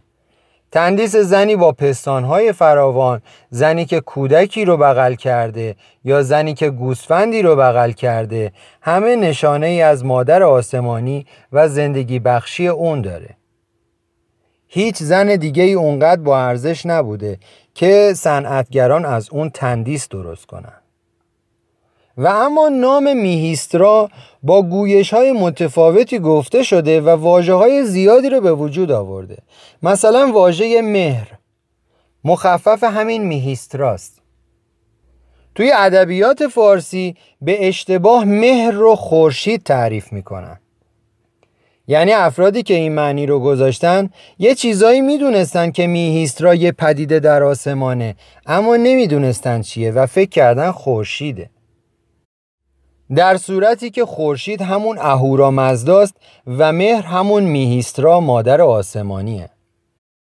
حتی واژه مصر که برای ما اسم یک کشور هست در واقع خلاصه شده واژه میهیستراست. واژه آلا یا آپا به معنای بالا و برتره. اون رو در واژه انگلیسی آپ هم می‌بینید. یکی از صفات مادر آسمانی بالا و برتر بودنش نسبت به پدیده های دیگه است. در نتیجه به اون آلامیهیسترا یا آلامیترا هم گفته می شده. با واژه آپا واجه های دیگه ای هم ساخته شده. مثلا آپادانا. آپادانا یعنی بالای دانا و اون صفت کیه؟ صفت مادر بالای آسمانی. و یا واژه الله. الله در واقع تغییر یافته واژه آلاست یعنی بالا و برتر. در دایره البروج به سمبولی که برای ویرگو یا همین مادر آسمانی در نظر گرفته شده توجه کنید و شباهت اون رو با کلمه الله کنونی ببینید. یعنی یک زمان یک رسم الخطی وجود داشته و اسم میترا یا ویرگو یا آلا میترا رو این شکلی می نوشته اما باور به مادر آسمانی دستخوش تغییر هم شده. شاید زمانی که مرد سالاری به راه افتاده یواش یواش به این تصور رسیدن که الله نمی‌تونه زن باشه و باید یک مرد باشه. این تغییر جنسیت الله رو در ادامه صحبت ها خواهم گفت. فصل پنجم مهراب شما باز هم انسانهای نخستین رو تصور بکنید که به دنبال گاوها کوچ می‌کردن. با توجه به اقلیم و شرایط آب و هوایی ایران بزرگترین مشکل در مسیر یافتن آب بوده. به واژه ها دقت کنید آباد، آبادانی، آبادی، خوشاب و هوا، خوشاب و گل و بسیاری واجه های دیگه. همه اهمیت آب رو در به وجود اومدن یک محیط امن و راحت نشون میده. انسانی که باور به مادر آسمانی در اون شکل گرفته بوده در مسیر کوچ وقتی تشنه و درمانده می شده احتمالا دست یاری به سوی مادر خودش دراز می کرده و از اون درخواست آب می کرده. خب شکی نیست که بالاخره رودخانه یا چشمه ای هم پیدا می کرده اما تصور می شده که به سبب دعاهای اون مادر آسمانی این آب رو به اونها هدیه کرده از طرفی اگر دقت کنید انسان اولیه می‌دیده که آب دریا شوره اما آبی که از آسمان و از جهان بالا پایین میریزه قابل نوشیدنه و همین باورش رو دوچندان می‌کرده که این آب هدیه آسمانیه. به همین سبب احتمالا هر وقت به یک رودخانه یا چشمه می رسیده برای تشکر از مادر آسمانی یک خانه کوچک سنگی با سقف گنبدی شکل درست می کرده که به اون می گفته مسا یا جایدا یعنی جایگاه بخشش. تلفظ و حتی معنای مسایا رو در کلمه مسیح و حتی مسایا در انگلیسی می‌تونید ببینید. مسایا یعنی هدیه جای یعنی مکان دا هم حرف تعریف. مسایا جایدا یعنی جایگاه بخشش جایگاه هدیه آسمانی. این هدیه آسمانی چی بوده؟ آب بوده. و واژه مسایا جایدا به مرور زمان به مسجد تبدیل شده. مسجد برخلاف تصور شما یا تصور مسلمانان جای سجده کردن نیست. واژه مسجد و خود مسجد زمانی ساخته می شده که اصلا اسلامی وجود نداشته. همونطور که مسجد الحرام و مسجد الاقصا سالیان سال قبل از به وجود آمدن اسلام وجود داشتند و اسمشون هم همین بوده. حالا بین آثار باستانی بسیاری آلونک های سنگی کوچک پیدا میشه که ظاهری گنبد شکل هم داره. همشون رو امامزاده کردن در حالی که هیچ قبری داخلش نیست. به همین دلیل توی ایران این همه امامزاده ساخته شده. باستانشناسان یه چیزایی پیدا می‌کردن اما هیچ دلیلی برای ساخت چنین سازه هایی پیدا نمی‌کردن.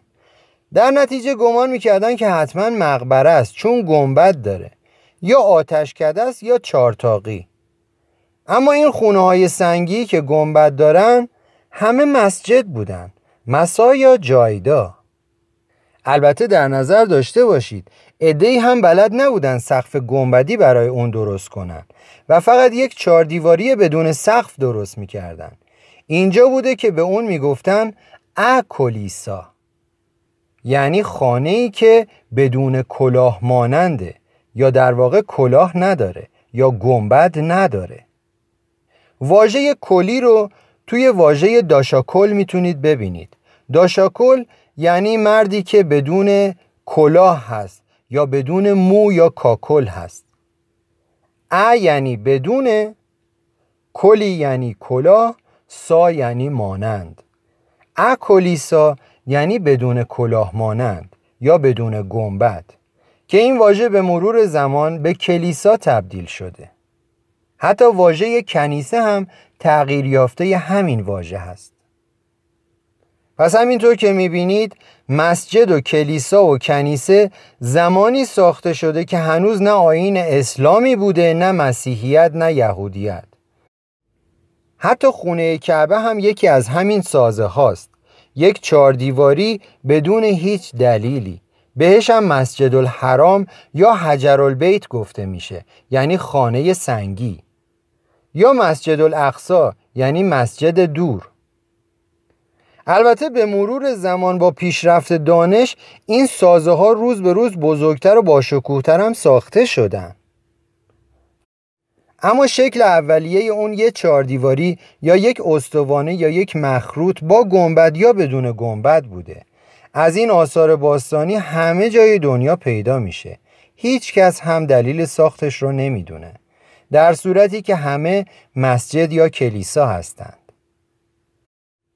انسانهای اولیه مقداری از آب رودخانه رو توی ظرف در درگاه این مسجد قرار می‌دادند. شاید برای پیشکش کردن یا شاید برای قدردانی از مادر آسمانی و بهش مهر آب گفته می شده یعنی آبی که هدیه داده از میهیسترا یا مهره. یا آبی که برای میهیسترا یا مهر پیشکش می شود. امروز هم اگر دقت کنید توی تمام مسجدها، کنیسه ها و کلیساها یه مکان درگاه مانندی به اسم مهراب وجود داره. اما خودشون دلیل نامگذاری این اسم رو نمی‌دونن. خب طبیعیه که به مرور این مهراب یا آبی که برای میترا پیشکش می‌کردن مقدس میشه. یعنی مثلا پیشینیان بچه های خودشون رو در اون قسل می‌دادن همونطور که الان مسیحیان توی کلیسا این کار رو انجام میدن و یا اینکه رهبران ایل از این آب روی مردم میپاشیدن برای برکت همون کاری که الان کشیش ها توی کلیسا انجام میدن اصلا فکر می‌کنید این آب مقدس توی کلیسا از کجا اومده؟ از همین باور نیست؟ پس کم کم در کنار باور به گاوهای آسمانی باور به مادر آسمانی هم قوی و قوی تر میشه. ادهی به این باور بودن که این آب باران در واقع خون گاوهای آسمانیه. الله اونها رو قربانی می‌کنه و از خونشون برای مردم روی زمین هدیه میفرسته. وگرنه چطور ممکنه که آب دریا شور باشه اما آبی که از آسمون میاد گوارا؟ خب این دلیلی بوده که برای خودشون می‌گفتن دیگه احتمالا. طبعا این باور بسیاری از باورمندان به اهورامزدا یا همون گاو آسمانی رو خشمگین می‌کرده. اونا پیش خودشون می‌گفتن چطور ممکنه یه زن بتونه گاوه به این نیرومندی رو قربانی کنه و اولین اختلافات مذهبی شکل می‌گیره. باورمندان به میترا یا مادر آسمانی اون رو به شکل زنی با بدن شیر به تصویر می‌کشن که اون رو توی تندیس های زیادی می‌تونید ببینید که قدرت و شکوه اون رو نشون بدن نسبت به گاوهای آسمانی. یه نمونهش مجسمه ابوالهول در مصره. در واقع اسم این مجسمه مصره نه اسم اون کشور. تندیس یک شیر بالدار با سر یک زن. این در واقع تندیس آلامیترا یا مادر آسمانیه که با بدن شیر نمایش داده شده تا قدرت خودش رو نشون بده و بال اون نشون دهنده توانایی پروازش در جهان بالاست. یا مثلا تندیس هایی که توی یونان پیدا میشه که زنی رو در حال بریدن سر گاو نشون میده. یا توی تخت جمشید خودمون تندیس نبرد شیر و گاو رو حتما دیدید. نبرد شیر و گاو سمبل مبارزه مادر آسمانی با گاو آسمانیه. یا همون اختلاف مذهبی باورداران به الله و باورداران به اهورامزدا حالا از باستانشناسان دلیل ساخت این مجسمه ها رو بپرسید و با گفته های من مقایسه کنید. حتی با احترام به فردوسی بزرگ و عطار نشابوری باید بگم واژه سیمرغ در واقع شیرمرغ بوده. یعنی شیری بالدار یا مرغی با هیبت شیر که گاهی سر انسانی هم داره. نمادی از مادر آسمانی یا همون الله. اگر دقت کنید توی افسانه های ایرانی هم سیمرغ یک پرنده بزرگ خیلی عجیب الخلق است که بسیار داناست و بسیار قدرتمنده و اگر پرش را آتش بزنی آرزوهای شما رو برآورده می‌کنه. این خصوصیات خصوصیات الله است یا به عبارتی آلامیترا یا مادر آسمانی. ماهیت مرغ بودن یعنی توانایی پرواز داشتن در آسمان. ماهیت شیر توانایی و قدرت اون رو نشون میده. برگردیم به تعریفی که باستانیان واسه باران داشتند برخلاف باورمندان به مادر آسمانی که تصور می‌کردن باران در واقع خون گاوهای آسمانیه که قربانی شدن باورمندان به اهورامزدا تصور می‌کردند که باران خون شیرهای آسمانیه. که توسط گاوهای آسمانی کشته شدن. برای روشن شدن یا اثبات این ادعا توجه شما رو به اسم دو تا رودخانه جلب می‌کنم. رودخانه سیهون و جیهون اسم این دوتا رودخانه در واقع شیرخون و گیخون یا گاوخون بوده. رودخانه ای از خون گاو و رودخانه ای از خون شیر. باور نکردید توجهتون رو به باطلاق گاوخونی توی اصفهان جلب می‌کنم. واقعا چرا یه باطلاق باید اسمش گاوخونی باشه؟ اینها همه اثبات می‌کنه که باستانیان یک زمان تصور می‌کردند که آب باران در واقع خون گاوهای آسمانیه. هرچند که عده دیگه فکر می‌کردن که خون شیرهای آسمانیه. برای اثبات این ادعا به یه واژه دیگه می‌پردازم. مثلا همه فکر می‌کنن که درود یعنی سلام. البته کاربردش همونه اما معناش چیه؟ به تصور من به سبب اختلافی که این باورمندان در به وجود آمدن آب باران داشتن وقتی تو صلح و صفا با همدیگه بودن به همدیگه می‌گفتن درود بر تو باد یا درود به هم میفرستادن. دقت کنید که درود فرستادنیه. درود بر تو باد یعنی آب دو تا رودخانه بر روی تو باد. یعنی آرزو می‌کنم که صورت خودت رو با آب دو تا رودخانه بشوری. کدوم رودخانه؟ چه رودخانه ای که از خون شیر باشه چه رودخانه ای که از خون گاو باشه. یعنی برای من فرقی نمی‌کنه که تو به اهورامزدا باور داری یا به الله. در هر صورت با تو دوست و آشتی هستم و بر تو درود میفرستم. همین تعریف کاذبی که بعضی ها راجب سلام میگن. و اما سلام یعنی چی؟ اگر دقت کنید کوچنشینان وقتی به اقامتگاه ییلاقی یا قشلاقی خودشون می‌رسیدن ایلهای دیگر را هم ملاقات می‌کردن که از مسیرهای دیگه کوچ کردن و به همون مکان رسیدن. خب برخی رو نمیشناختن بعضی ها رو هم سالها پیش دیده بودن. واسه همین به اونها می‌گفتن سالیان مانا یا سال مانا. یعنی چند سالی هست که شما رو ندیدم. اگر دقت کنید این عبارت توی زبان فارسی الان هم هست و میگن صد سال به این سالها. واژه سالیان مانا یا سالمانا به مرور زمان تغییر کرده و واجه های سلام، سلیمان و سلمان رو به وجود آورده. این واژه با واژه تسلیم و اسلام کاملا متفاوته. البته همونطور که گفتم زبانهای هند و اروپایی همه به هم ارتباط داشتن و ریشه های مشترکی دارن. و اما وقتی که این کوچنشینان به این اقامتگاه ها و آبادی های جدید می رسیدن خب لازم بوده برای اون مکان یک اسم انتخاب کنن. شاید وقتی اختلاف مذهبی نبوده و همه فقط به اهورا مزدا باور داشتن انتخاب اسم راحت بوده.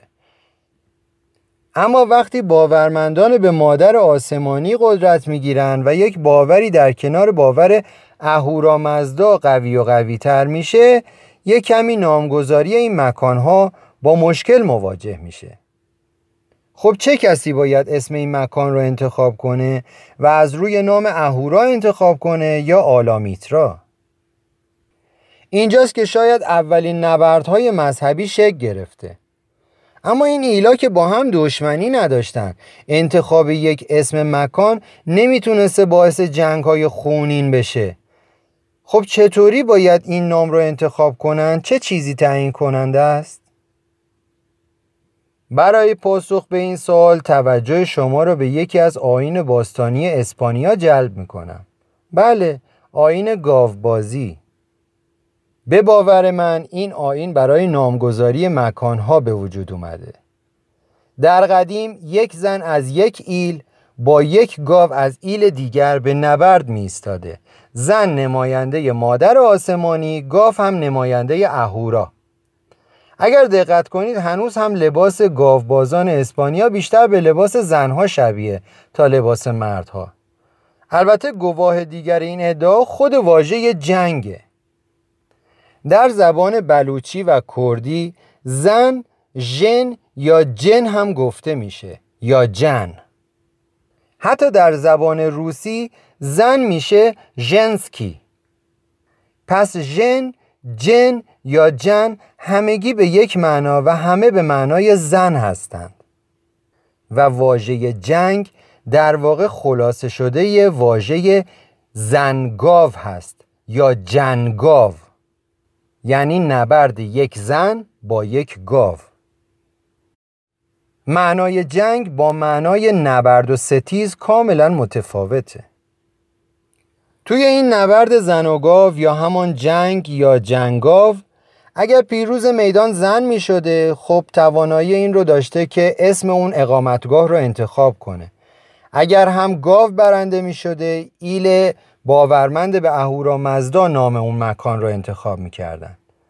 اما شکی نیست که در این بین حتما تندیسی هم ساخته می شده اگر زن پیروز میدان می شده تندیس یک زن در حال بریدن سر گاو یا تندیس یک زن با بدن شیر یا چیزهای اینچنینی ساخته می شده و اما اگر گاو پیروز میدان می شده شما تندیسی رو دیدید که نشون بده یک گاو زنی رو می‌کشه؟ ندیدید؟ اتفاقا زیاد دیدید تندیس یک زن که به صلیب کشیده شده در واقع تندیس سر یک گاوه که از پشت شاخهای خودش رو توی کمر زن فرو کرده اگر معمولا تندیس یک مرد رو به صلیب کشیده شده می‌بینید به خاطر اینه که باور به الله و جنسیت اون به مرور زمان تغییر کرده و از زن به مرد تبدیل شده. اما تندیس فرد به صلیب کشیده شده در واقع تندیس سر گاویه که شاخش را از پشت به کمر مبارز خودش فرو کرده. پیشینیان تبهر خاصی در ساخت تندیس ها نداشتند و ساختن مجسمه گاو از این زاویه برای اونها سخت بوده در نتیجه صلیب بسیار شبیه سر گاوه و اون رو به عنوان سمبل سر گاو در نظر می گرفتن. شاید الان متوجه بشید که چرا مقبره کوروش یک صلیب بزرگ توی کوهه کوروش که به مسیح ایمان نداشته اما به اهورامزدا یا گاو آسمانی باور داشته درسته؟ صلیب در واقع سمبل سر گاو یا اهورامزداست. این باور و این تندیز زمانی ساخته شده که اصلا مسیحی وجود نداشته. این وسط صحبت از جن شد یک موجود خیالی و توهمزا که بسیاری در تاریکی یا تنهایی از شدت ترس می‌دیدند. فرد تنها و وحشت زده در تنهایی ممکنه حضور یه موجود غریب را اطراف خودش احساس کنه. این موجود می‌تونه به شکل زن یا مرد باشه و شاید ظاهری ترسناکتر داشته باشه. پیشینیان به اون زن آسمانی یا مرد آسمانی می‌گفتن یا به عبارتی جن آسمانی یا مرد آسمانی. برای اثبات این ادعا توجه شما رو جلب می‌کنم به اینکه گیلانی ها همین الان هم به جن مردازما میگن. مردازما در واقع یعنی مرد آسمانی. یعنی عدهای باور داشتن این چیزی که توی تاریکی می‌بینن مرد آسمانیه عدهای هم فکر می‌کردن زن آسمانیه. این زن آسمانی یا جناسما یواش یواش به جن تبدیل شده. همچنین این تغییر جنسیت الله رو هم به شما نشون میده. در نظر داشته باشید به مرور زمان باور به الله دستخوش تغییر شده. برخی فکر کردن الله مرد بوده نزن آدم و حوا رو نزاییده بلکه از خاک آفریده. به همین دلیل توی تندیس هایی که الان می‌بینید مرد به صلیب کشیده میشه. این تغییر جنسیت رو در تندیس های بودا و شیوا هم می‌تونید ببینید. تندیس بودا در واقع تندیس همون آلامیترا یا اللهه. تندیس های بودایی که الان برای ما به یادگار مونده بعضی ها مرد با بدن زن بعضی ها زن با بدن مرد هستند. حالا خود بودا چیه؟ واژه بودا تشکیل شده از بود دا یا بون تا. بود یا بون یعنی بودن و به وجود آوردن و اشاره به زایندگی مادر آسمانی یا آفرینندگی پدر آسمانی یا همون الله داره. بوندا به مرور زمان به بودا تبدیل شده و بونتا به بوت. پس در واقع بوت بودا همون مادر آسمانی یا همون اللهه. الان راحتتر می‌تونید متوجه بشید دلیل ساخت بت الله چی بوده. همون بتی که اسمش الله بوده در کعبه بوده و با خدای محمد که الله نام داشته و در آسمان مطابقت اسمی داره. واژه خود بت صفتی از الله هست یعنی به وجود آورنده هستی بخش. و همینطور که می‌دونید وقتی هنوز محمد پیامبر الله نشده بود اسم پدرش عبدالله بوده یعنی بنده الله. الله کیه؟ همون آلامیتراست. یا همون بوتی که داخل کعبه بوده. همه این واجه ها یک معنا رو دارن. و اشاره به مادر آسمانی زاینده آدم و حوا. حالا که پیشینه گاوبازی رو متوجه شدید و دلیل نامگذاری مکان و شهرها رو پیدا کردید بیان یه نگاهی بندازیم به نام شهرهای ایران. مثلا همدان یا هگمتانه در واقع حکورا متانا بوده یعنی اهورا تواناست. یا مثلا شهرهای آببر، آبپخش، آبادان، آباده، آبدان، آبسرد، آبگرم، آبلی، بناب، داراب و همگی اشاره به مهراب دارن و اشاره به مادر آسمانی. شهر کاشان در واقع گافشانا بوده یعنی گاو دانا. یا هرمزگان در واقع اهورا مزگانا بوده یعنی اهورای بسیار دانا. یا مازندران در واقع مازنداران بوده یعنی ایلی که پرورش دهنده گاوهای ماده خاصی بودند یا اسم شهرهایی مثل خورموج، خورسند، خورازگان، خور، خونسار، خوی که همگی واژه اخورا یا اهورا رو توی خودشون دارن. و شاید همینطوری جلو بریم می‌تونیم اسم تمام شهرهای ایران رو توی این لیست قرار بدیم. حتی اسم شهر اورشلیم در واقع اهورا سلیم بوده یا اهورا سالمانا. همینطور که می‌بینید اولین مذهب ها و اختلاف های مذهبی به وجود اومده. وقتی که هنوز هیچ دین و پیامبری نبوده. مسجد و کلیسا و کنیسه و محراب و صلیب به وجود اومده وقتی که اسلام و مسیحیتی نبوده. و حتی شکی نیست که اون ظرف آبی که برای ستایش میهیسرا در درگاه مسجد قرار داده می شده و محراب نامیده می شده کم کم مقدس شده و مردم کودکان خودشون رو توش قسل دادن همونطور که الان توی کلیساها انجام میشه. یا شاید قلندرها یا همون کلندرها و افراد با سواد قبیله از همون آب روی مردم پاشیدن برای تبرک. همینطور که الان هم توی کلیساها این کار انجام میشه.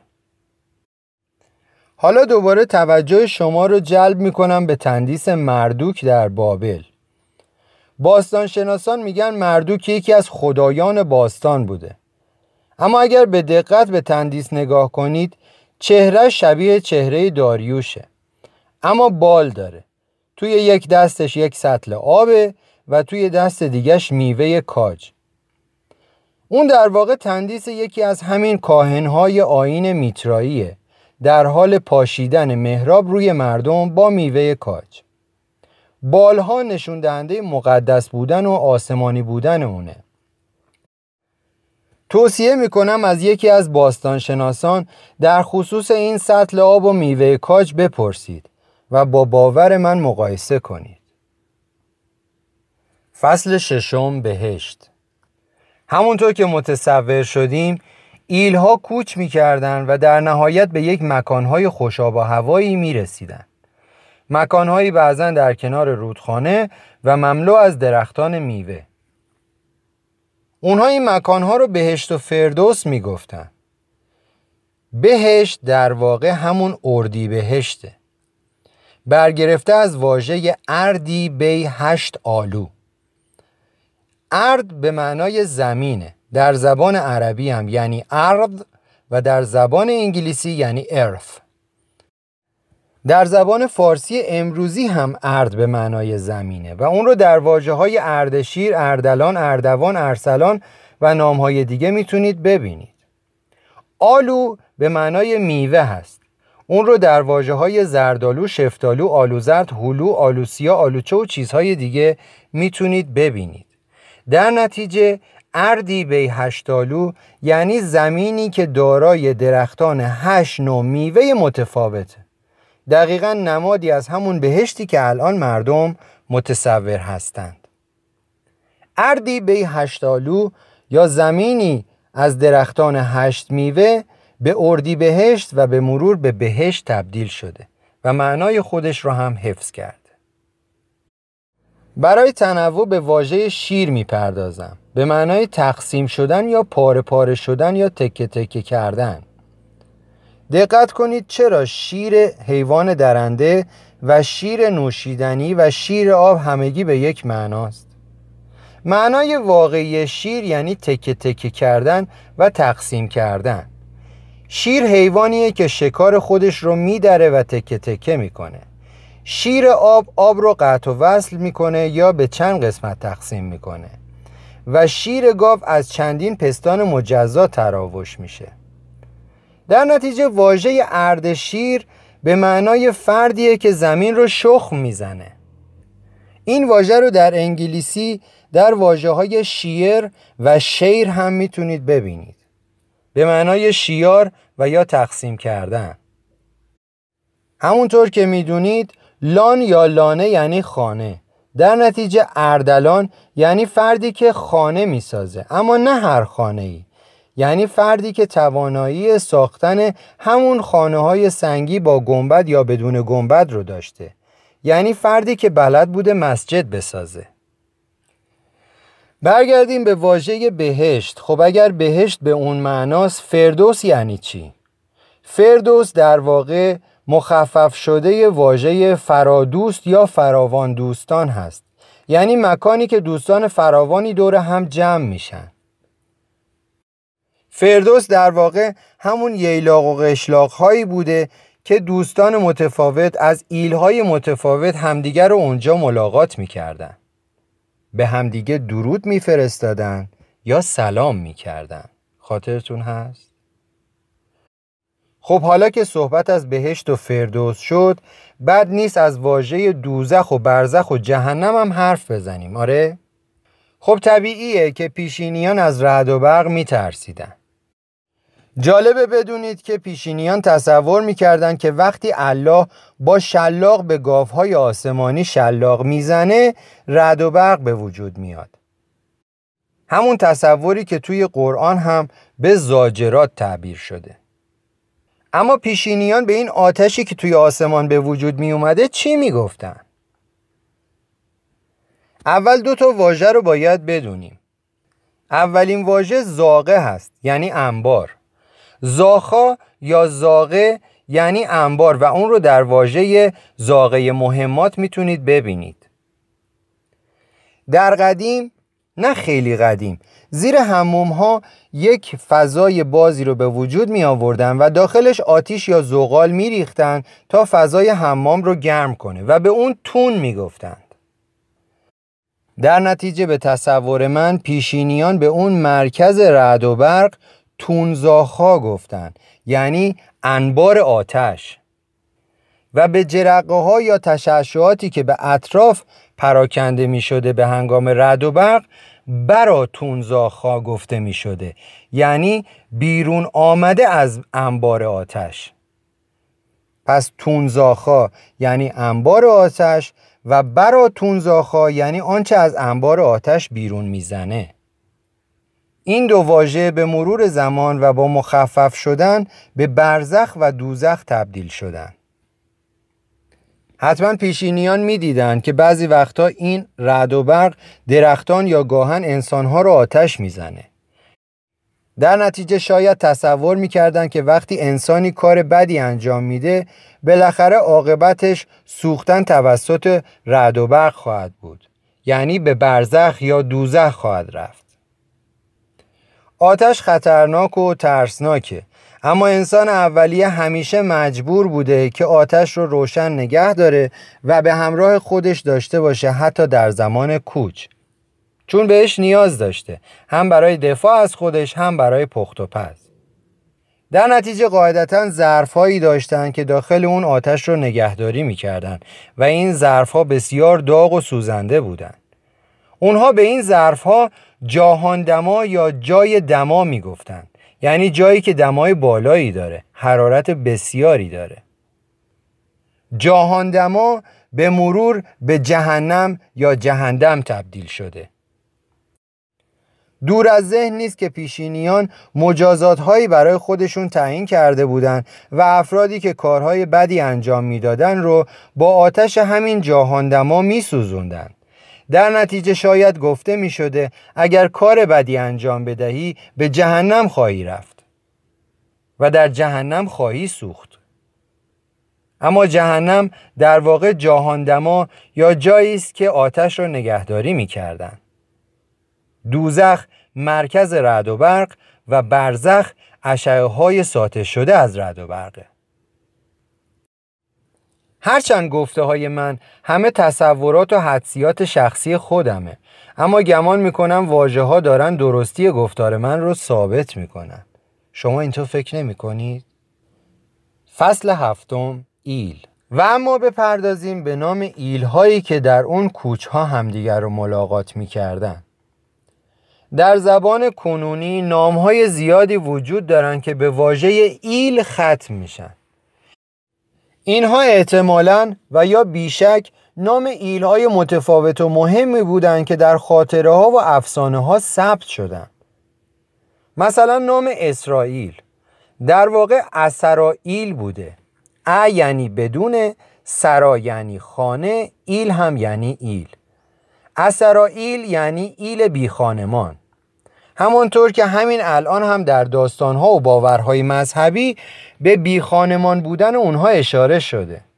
در صورتی که در اون زمان شهرها و کشورها مرزی نداشتند زمین هم فراوان بوده. چطور ممکنه چنین افسانه‌ای به وجود بیاد که قوم اسرائیل به نفرین موسی همیشه آواره خواهند بود و هیچ وقت شهر مشخصی برای خودشون نخواهند داشت؟ در صورتی که منظور از سرا در این واژه هر خانه معمولی نیست نام این ایل اشاره به اون داره که قوم اسرائیل یا اسرائیل هرگاه به آب رودخانه و چشمه می رسیدن مثل دیگر ایلها برای خودشون خونه سنگی یا همون مسجد نمی ساختن و برای عبادت از خونه های سنگی و محراب دیگران استفاده می کردن. و این امر قاعدتا موجبات ناراحتی و خشم ایلهای دیگر رو فراهم می ساخته. به این دلیل به اونها اسرائیل می‌گفتند یا ایل خانه نساز یا ایل بی خانمان یا ایل بدون مسجد. واژه اسرائیل هم تغییر یافته همین اسرائیله. شاید به این دلیل اسرائیل الان پیام آور مرگه که هر وقت قوم اسرائیل جایی وارد می شده به سبب اینکه باسه خودش مسجد نمی ساخته و به مکانهای مقدس دیگران تعرض می کرده موجبات جنگ و خونریزی رو هم فراهم می کرده در نتیجه هر وقت اسرائیل از راه می رسیده پیام آور مرگ بوده و به اونها اسرائیل هم می گفتن. اما این واژه ها به مرور زمان تغییر کرده و دستخوش تحول شده و به دو باور متفاوت تبدیل شده. واژه جبرائیل یا به تلفظ انگلیسی ها گابریل در واقع گاو براییل هست برای یعنی پرورش دادن. جبرائیل ایلی بوده که گاو پرورش می‌داده. به همین دلیل به اونها گاو براییل می‌گفتن. اگر خاطرتون باشه گفتم ایلهایی که به گاو آسمانی یا اهورامزدا باور داشتن به سبب باور به داستان خوشه گندم مرده های خودشون رو هم خاک می‌کردن. برخلاف باورمندان دیگه که مرده های خودشون رو در تابوت های باز قرار می‌دادن تا خوراک شاهین و کرکس بشه. در نتیجه شکی نیست که به محل دفن مرده های مردم این ایل هم گاوبرا گفته می شده گاوبرا یا گبر یا قبر یا گور یا گور همگی به یه معناست. به معنای قبر یا گوره که اشاره به ایل گاوبرا داره ایلی که پرورش گاو می‌داده. و تنها ایلی بوده که مرده های خودش رو دفن می کرده. به همین سبب اسم محل دفن مرده ها به گبر یا گاوبرا تبدیل شده. و شکی نیست که وقتی مرده های خودشون رو دفن می‌کردن نشانی از سر گاو هم روی قبر مرده قرار می‌دادن. و اون نشان چیزی نبوده جز صلیب. صلیب در واقع نشانه سر گاوه یا سر اهورامزدا گاو آسمانی دانا. برای همین باستانشناسان هر قبری رو پیدا کنن که نشان صلیب داشته باشه بیشک میگن حتما بعد از میلاد مسیح بوده. اما در صورتی که این قبر می‌تونه متعلق به افرادی باشه که به آین اهورامزدا ایمان داشته باشن. یا جالبه بدونید که این ایلها احتمالا از یک نوع خر متفاوتی در ایل خودشون استفاده می‌کردن. برخلاف ایلهای دیگه که از خرهای معمولی بهره می‌گرفتن. به همین دلیل به اون نوع خر خاص هم گور خر گفته شده. در واقع گاو برا ایل خر یعنی خرهایی که مخصوص ایل گاو براست توجه داشته باشید که نژاد گورخر ایرانی خیلی شبیه خر معمولیه و با اون گورخری که شما می‌شناسید به اسم زبرا خیلی متفاوته. تا چندی پیش از این مسلمان ها به افرادی که مسلمان نبودن گبر می‌گفتن. یعنی فردی که متعلق به ایل گاو براست واجه های گبر، گور، قبر و جبرائیل یا گابریل به این ترتیب به وجود اومده. برای تنوع بیایم واژه ابابیل رو بررسی کنیم. یا آپاپیل. یکم پیچیده است. دقت کنید واژه ستون در انگلیسی میشه پایل و سنگ در انگلیسی میشه استون همانطور که می‌بینید یک در معنایی بین انگلیسی و فارسی وجود داره. بیشک نشون میده که در زبان فارسی قدیم هم پایل یا پیل به معنای ستون بوده. در نتیجه اسم حیوان فیل در واقع پاپیل بوده یعنی حیوانی که پاهای شبیه ستون داره یا شبیه پایل داره. قبل از این گفتم که آپا یعنی بالا. در نتیجه آپاپیل یعنی چی؟ یعنی بالای فیل؟ پرنده شبیه سار در اطراف گله های فیل زندگی می‌کنه که از کنه های روی بدن فیل تغذیه می‌کنه در اون زمان به این پرنده ها آپاپیل یا ابابیل گفته می شده پرنده هایی که روی کمر فیل می نشینن شباهت اسمی ابابیل با این ایل هایی که داشتم صحبت می کردم شما رو به اشتباه می انداخت. اگر ایلی هم به این نام وجود داشته لابد پرورش دهنده فیل بودن شما چه افسانه ای راجع به ابابیل شنیدید؟ به نظرتون کدومش درسته؟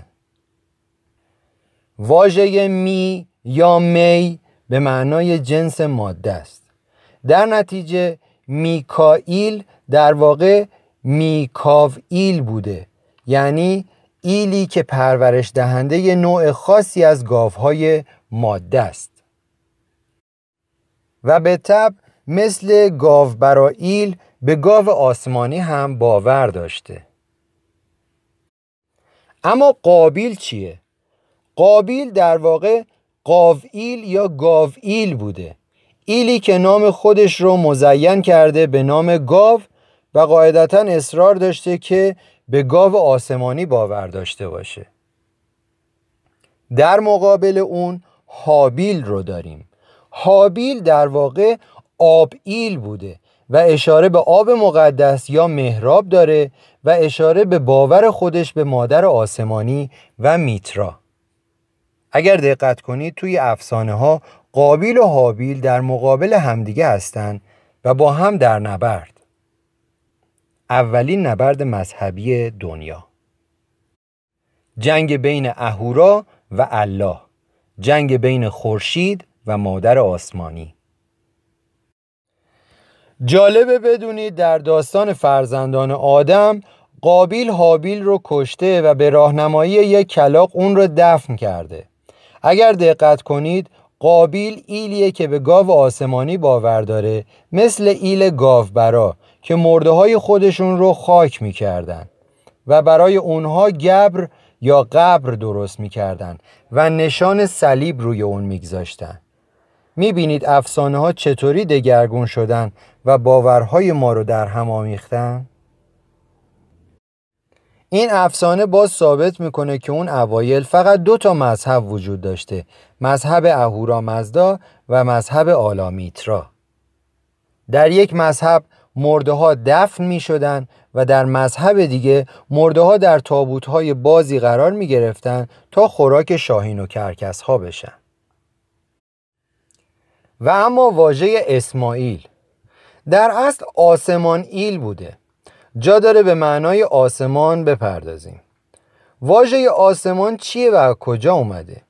پیشینیان به جهان بالای سر خودشون آسمان یا آزمان می‌گفتن.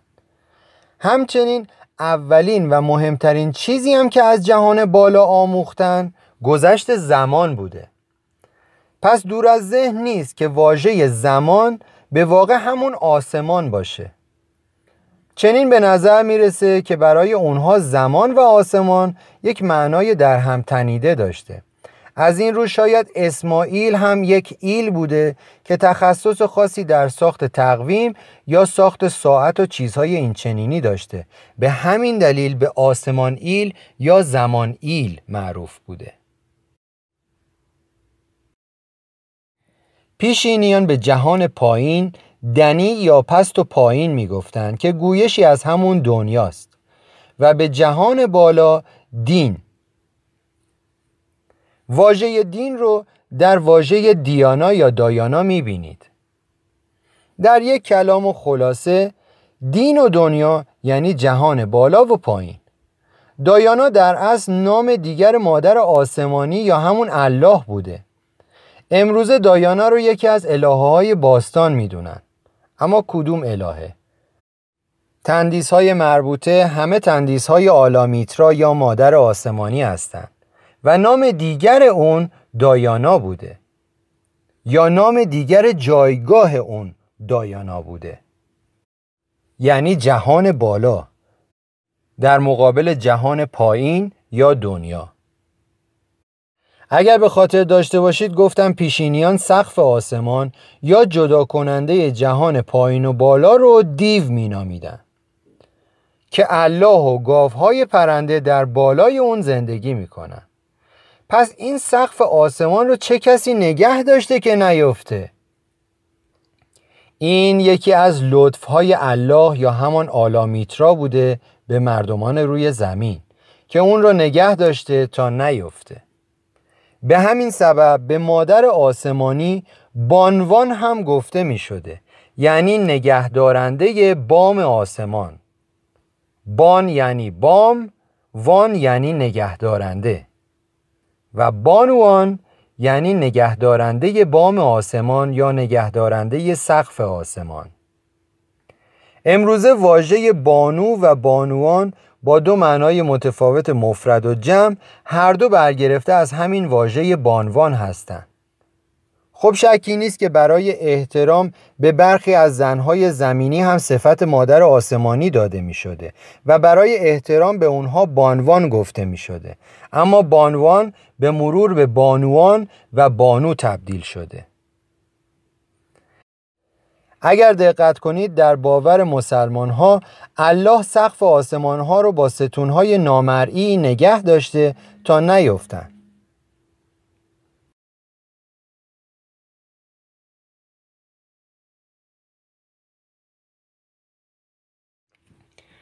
اما این برج ها یا ستون های نامرئی چی بودن؟ این ستون ها در واقع همون برج های فلکی یا ماه های سال هستند. برج در زبان فارسی هم به معنای ستونه هم به معنای ماهای سال و جالبتر این که اشاره کنم الله یا مادر آسمانی خودش یکی از همین برج های فلکیه یعنی الله با ستونهای نامری آسمان رو نگه نداشته بلکه خود الله یکی از همین ستونهای نامرئیه و یکی از صفتهای الله بانوان بوده یعنی نگهدارنده بام آسمان پیکرهای آسمانی تصاویر تخیلی هستند که پیشینیان از کنار هم قرار گرفتن ستارگان متصور می شدن. تصاویری مثل خرس بزرگ و کوچک و هوت و اغرب و هزاران نقش دیگه. اما در این بین دوازده عدد از این تصاویر بر روی دایره قرار دارند که خورشید و ماه دقیقا در همان مسیر در آسمان در حرکتن به ترتیب اونا رو بررسی می‌کنیم. نقش اول همون ویرگو یا دختر باکره یا سنبله یا همون الله بوده که به تفسیر راجع به اون صحبت کردم. در کنار الله نقشی قرار داره به نام میزان یا ترازو که به عدالت و انصاف مادر آسمانی اشاره داره. در سمت دیگه الله نقش شیر وجود داره که نشونه قدرت اللهه. و همونطور که در آثار باستانی می‌بینید خیلی جاها الله یا مادر آسمانی رو با بدن شیر به تصویر کشیدن.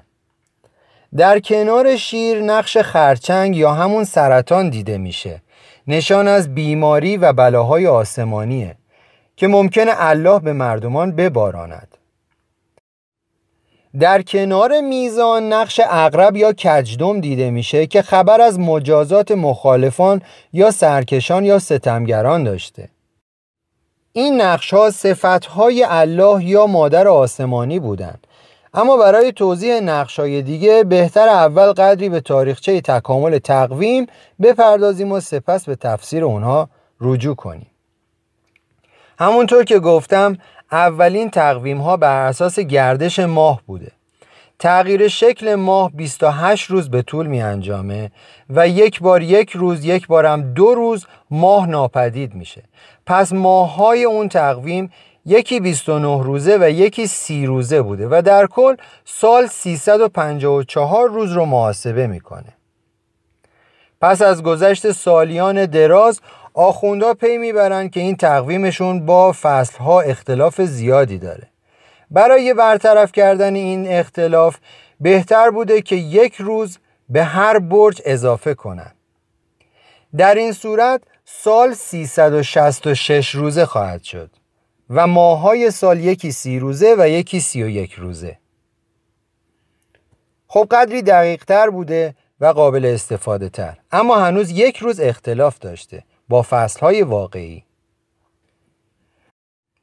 احتمالا برخی از این کلندرها از تقویم جدید و برخی از تقویم قدیم استفاده می‌کردند که به اختلافات زیاد دامن می‌زده. چون علاوه بر محاسبه زمان شروع کوچ حالا دیگه روزهای دیگه ای چون شب یلدا برای مردم مهم شده بوده و محاسبه صحیح فصلها اهمیت داشته. سالیان زیادی از ساخت تقویم جدیدم میگذره تا ای به مشکل اون و اختلاف یک روزه تقویم پی می‌برند و برای رفع اون تدبیری میاندیشند برای این کار دوازده سال رو به همون روش 366 روزه حساب می‌کنن و سال سیزدهم سیزده روز رو از سال کم می‌کنن تا اختلاف یک روزه رو برطرف کنن. به گمان من باور به سیزده بدر از همینجا شکل گرفته. اونها سال سیزدهم به سبب کم کردن سیزده روز از سال اون رو سیزده بدر نامیدن. در اون سال جشن نوروز در واقع سیزده روز زودتر اتفاق میافته. سیزده روز بعد از جشن نوروز یعنی در همون روزی که با محاسبه تقویم قدیم نوروز اتفاق میافتاده جشن دیگه ای برگزار می‌کردن.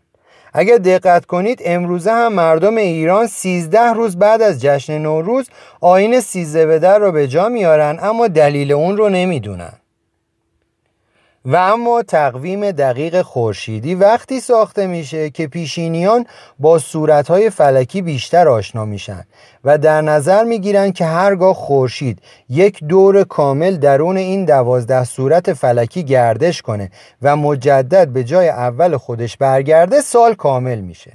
ساخت این تقویم به ایرانیان منصوبه و هزاران سال یا حداقل صدها سال قبل از به وجود اومدن ادیان ابراهیمی اختراع شده. دلیل اون رو بعدا اعلام می‌کنم. اما دقت در حرکت خورشید در میان صورتهای فلکی راز دیگری رو آشکار می‌کنه. برای توضیح اون حرکت های زمین رو بررسی می‌کنیم. زمین هر 24 ساعت یک بار به دور خودش میچرخه و هر 365 روز یک بار به دور خورشید. اما محور زمین هم هر 26 هزار سال یک بار یک گردش تقدیمی چند درجه ای انجام میده.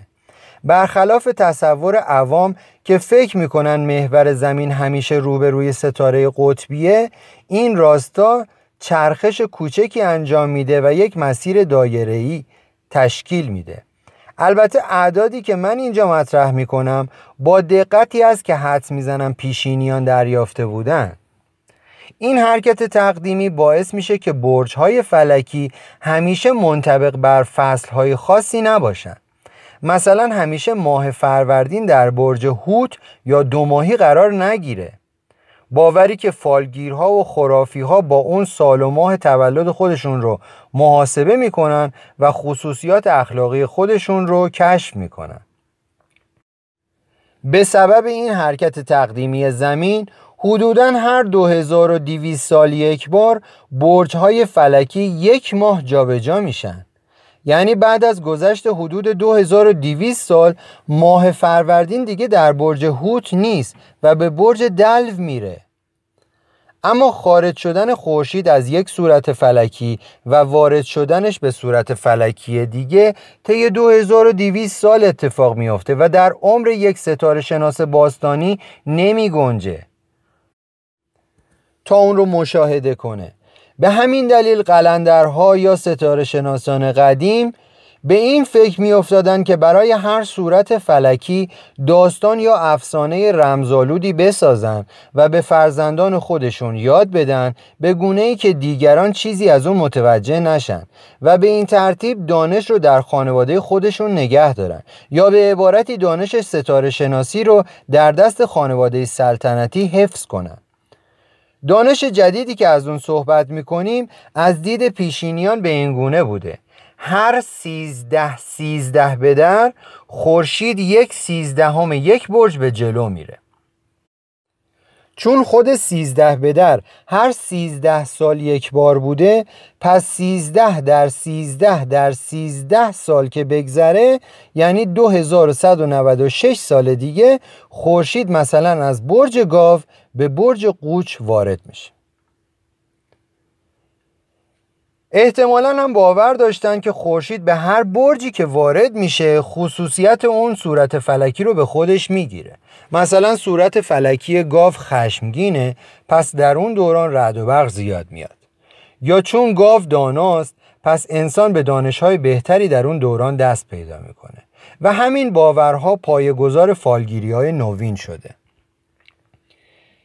مثلا دقت کنید. پیکر آسمانی شکارچی روبروی صورت فلکی گاو قرار داره. پیکر آسمانی شکارچی فردی رو نشون میده که داره با نیزه به شکار خودش ضربه می‌زنه. اینطور به نظر میاد که صورت فلکی شکارچی در حال نبرد با صورت فلکی گاوه. نمادی از آین گاوبازیه نه؟ یا پیکر آسمانی دوماهی کنار صورت فلکی مرد آب به دسته یا همون دلو. اینگونه به نظر می‌رسه که مرد آب به دوش در حال ریختن آب روی دوماهیه. شاید اونا فکر می‌کردن که دوران دوماهی خوشسالی میشه یعنی رودخانه ها خوش میشن و ماهی ها نیاز به آب دارن. این نکاتی که من مطرح می‌کنم دلیل به درستی این باورها نیستا. فقط تمایل دارم بدونید که اونها ممکنه چطوری فکر می‌کردن و خرافات چطوری شک گرفته و اما نمونه ای از این افسانه ها صورت فلکی جوزا به معنای گردوه. جوز رو در کلمه جوز هندی هم می‌بینید. یه نوع گردوی هندیه. نام کامل این صورت فلکی جوزافام هست. یعنی مردی گندمگون مردی که پوست تیره ای داشته. این نقش آسمانی چه شکلیه؟ زن و مردی رو در آغوش همدیگه نشون میده.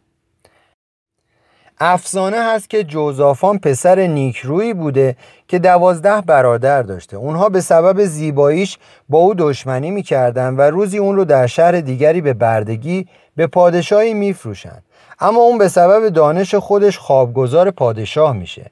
همسر پادشاه به اون میل بسیار داشته اما اون به ارباب خودش وفادار میمونه. تا اینکه ملکه در پیشگاه پادشاه به وی تهمت تجاوز می‌زنه و پادشاه هم جوزافام رو به زندان میافکنه. این داستان براتون آشناست؟ آره این داستان صورت فلکی جوزف یا همون یوسفه. دوازده برادر جوزافام همان دوازده پیکر آسمانی هستند خیانت برادران جوزافام نشان از سختی و رنج در دوران جوزا داره. تصور پیشینیان بر این بوده که دوران گاو دوران برداشت گندم فراوان و آفتاب و باران فراوانه در حالی که در دوران جوزا خوشسالی اتفاق میافته. هرچه به پایان دوران جوزا نزدیکتر بشیم این سختی هم بیشتر میشه. چون مادر آسمانی از دروغ و تهمت و تجاوز خوشش نمیاد. و بر فرزندان زمینی خودش باران نمیباره. صورت فلکی جوزا بزرگه و دقیقا 13 مقام طول می‌کشه تا خورشید از این صورت فلکی به صورت فلکی بعدی وارد بشه. در نتیجه ادامه افسانه اینطوریه که باید هر سیزدهمین سیزده بدر سنگی به نام یکی از برادران جوزافام به پشت سر پرتاب کرد. آخرین سنگ که پرتاب شود. هفت گاو لاغر هفت گاو چاق را سیزده تکه خواهد کرد و جوزافام از زندان رهایی مییابد. البته دقت داشته باشید این افسانه به هر شکل و روایت دیگه هم می‌تونه باشه. همونطور که حتما شما به گونه دیگه شنیده بودید و من عمدن اون رو به روش دیگه ای روایت کردم. تا بدونید مهم اینه که در افسانه اعداد خاصی به صورت خاصی رمزگذاری شدن تا به خاطر سپرده بشن. همین. گذر از دوران جوزا 13 ضرب در 13 ضرب در 13 سال طول می‌کشه. اگر هر 13 بدر یک سنگ به نام یکی از برادران جوزافان پرتاب بشه دوازده عدد از مقام های دوران جوزا به اتمام می‌رسه. هفت گاو لاغر که هفت گاو چاق را سیزده تکه می‌کنند. یعنی چهارده ضرب در سیزده سال بعد از پرتاب سنگ ها دوران جوزا دیگه تمام شده و اولین سیزده بدر در دوران گاو آغاز شده. دورانی که پر از باران و برکت. هفت گاو لاغر نشان از هفت گناه بزرگ داره که هفت نیکی بزرگ رو نابود می‌کنه. یعنی مردم باید از هفت گناه بزرگ دوری کنن و اون رو با هفت نیکی بزرگ جایگزین کنن تا باران فراوان دوران گاو نصیبشون بشه. نمونه ساده ای از یک افسانه با اعداد رمزگذاری شده و باورهای خرافی احتمالی اون رو براتون بازگو کردم. تا متوجه بشید که چگونه یک داستان برای هدف دیگه ای ساخته میشه اما مردم عادی چه برداشتی از اون پیدا می‌کنن. پیکر آسمانی الله یا همون زن باکره که خوشه پروین در دست اونه. باوری که در گذار زمان به شخصیتی مردگونه بدل شده. مهمترین پیکر آسمانی برای همین مجدد راجع به اون صحبت می‌کنم. کسانی که به اون باور داشتن همونطور که قبلا گفتم به مرور با باورمندان به اهورا مزدا دشمن میشن. اهورا یا خورشیدی که از آتش آفریده شده نام دیگه اون چی می‌تونه باشه؟ اهورا شایتانا.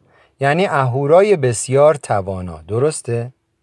اهورا شایتانا به مرور زمان و با مخفف شدن به واژه شیطان تبدیل میشه.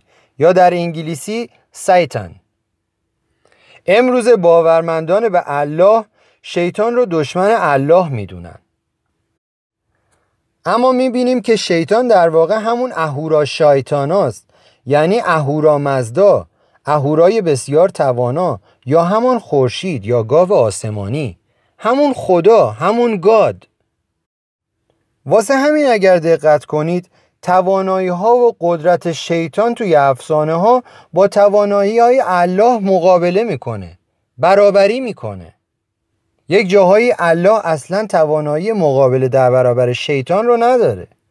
چون در واقع شیطان همون خداست. و الله مادر آسمانی. الله و اهورامزدا با هم دشمن نبودن بلکه باورمندان به اونها با هم دشمن بودند. برخی هم به دشمنی اهورامزدا با اهریمن اشاره می کنند در صورتی که اهریمن همون اهورامنا یا همون آخوندهای روی زمینه و اهورامزدا همون خورشید آسمان. از طرفی الله همون مریم مقدسه که آدم رو روی زمین زاییده نه عیسی رو. ولی عیسی کسی نیست جز هستی بخش زندگی نور عالم یعنی خورشید. دوازده صورت فلکی در واقع همون دوازده هواریون عیسی هستند از طرفی خورشید در طول سال از هر دوازده صورت فلکی میگذره و در هر یک پیام آور رازی از آسمان به روی زمینه. یعنی به عبارت دیگه پیامبران همین صورتهای فلکی بودن.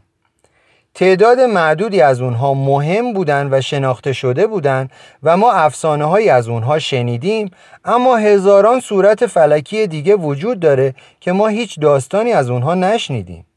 مثل همون باوری که میگن 124 هزار پیامبر اومده اما ما حدود در دوازده تاشون رو می‌شناسیم. پیام آوران کسی نبودن جز همین صورتهای فلکی که هر کدومشون یک پیامی رو به ما مخابره می‌کردن. از جهان بالا به جهان پایین. واژه قمر در اغرب رو شنیدید؟ دوباره به داستان شب یلدا دقت کنید. شب زایش مادر آسمانی خدای خورشید نور جهان زندگی بخش آسمان کسی که روی آب راه می رود و به همراه دوازده یار خود در سفر است. در آن شب پیش از آن که در زمین زاده شود سه پادشاه به پیشواز او می روند پر نورترین ستاره آسمان تولد او را به همگان شادباش می گوید اما زمانی که در زمین جلوگر می شود از گناه فرزندان آدم به چلیپا کشیده خواهد شد. پس سه روز می میرد سپس به آسمان و جایگاه همیشگی خود باز می گردد در آن شب او می میرد تا به انسانها زندگی ببخشد. دقیقا شبیه داستان حضرت مسیح. مسیح وقتی به دنیا میاد سه پادشاه به استقبال اون میرن. این مسیح هست که با دوازده یارش سفر می‌کنه. مسیح هست که به خاطر گناهان بندگان به صلیب کشیده میشه. سه روز میمیره و دوباره زنده میشه و به آسمان میره. در روزهای پایانی پاییز خورشید در پایین ترین جایگاه خودش قرار داره. بعد از اون خورشید سه روز در پایین ترین مکان خودش در آسمان ثابت میمونه و جنبشی نداره و در همون سه روز ستاره چلیپای جنوبی او را نگاه میدارد. چونان که او با میخ به چلیپا بسته شده و یارای تکان خوردن ندارد سپس شب یالدا از راه می‌رسد. در آن شب سه ستاره پادشاه در یک راستا با ستاره سیروس پرنورترین ستاره آسمان جای می‌گیرند و چون پیکانی مکان طلوع خورشید فردا روز را به ما نشان می‌دهند روز چهارم خورشید دوباره زنده شده و به سمت بالا آغاز به جنبش می کند.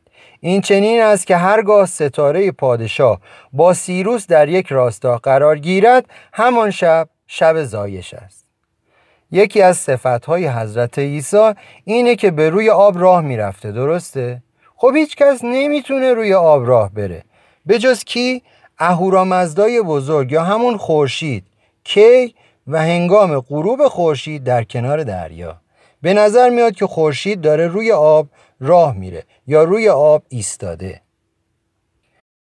باورها این چنین در هم میآمیزند.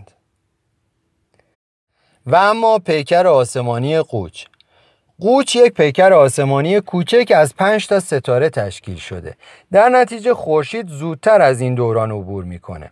افسانه اون این چنینه که میگه ماهاکا مادگاو شب به آلا مادر آسمانی گله می کند که چرا برای آبیاری زمین از خون گاویان بهره می‌گیری؟ چون وقتی تو برای باران گاوهای آسمانی را قربانی می کنی نور و توان من مدام کم می شود میترا می گوید اگر ده فرمان من را به فرزندانم آموختی به جای گاو از قوچها و گوسفندان آسمانی قربانی خواهم کرد. از این رو ماهاکا به روی زمین رفته و خانه ای از سنگ در روی زمین برای آلامیترا می سازد و ده فرمان الله را بر روی لوح سنگی روی دیوار آن می نویسد اما وقتی به آسمان باز می گردد می بیند که آلامیترا هنوز برای آبیاری زمین از گاوهای آسمانی قربانی می کند پس دل شکسته شده و هر برج یک شب و گاهی دو شب از دیده ها ناپدید می گردد و بر زمین نمی تابد. در این افسانه جایگزینی قوچ به جای گاو نشان از پایان دوران گاو و آغاز دوران قوچ داره. ده فرمان نشان از کوتاهی دوران قوچ و اینکه به جای سیزده خان تنها ده خان خواهد بود. خانه های سنگی برخلاف رفتار قوم بنی اسرائیل که به شما گفتم نشان از نیاز به ساخت مسجد برای هر ایل داره اینکه ماهاکا یا گاو آسمانی مسجد رو برای آلامیترا مادر آسمانی می‌سازه نشان از این داره که خانه چه با کلاه باشه چه بی کلاه. چه اکولیسا باشه چه مسایا جایدا. چه کلیسا باشه چه مسجد. چه برای باورمندان به اهورا باشه. چه برای باورمندان به آلامیترا جایگاهی برای الله و اهوراست. پس جنگ بر سر آن باید پایان پذیرد و فرمانهای آلامیترا و اهورا هر دو یکیست. حتما بی اختیار به یاد ده لوح سنگی موسی افتادید یا ده فرمان.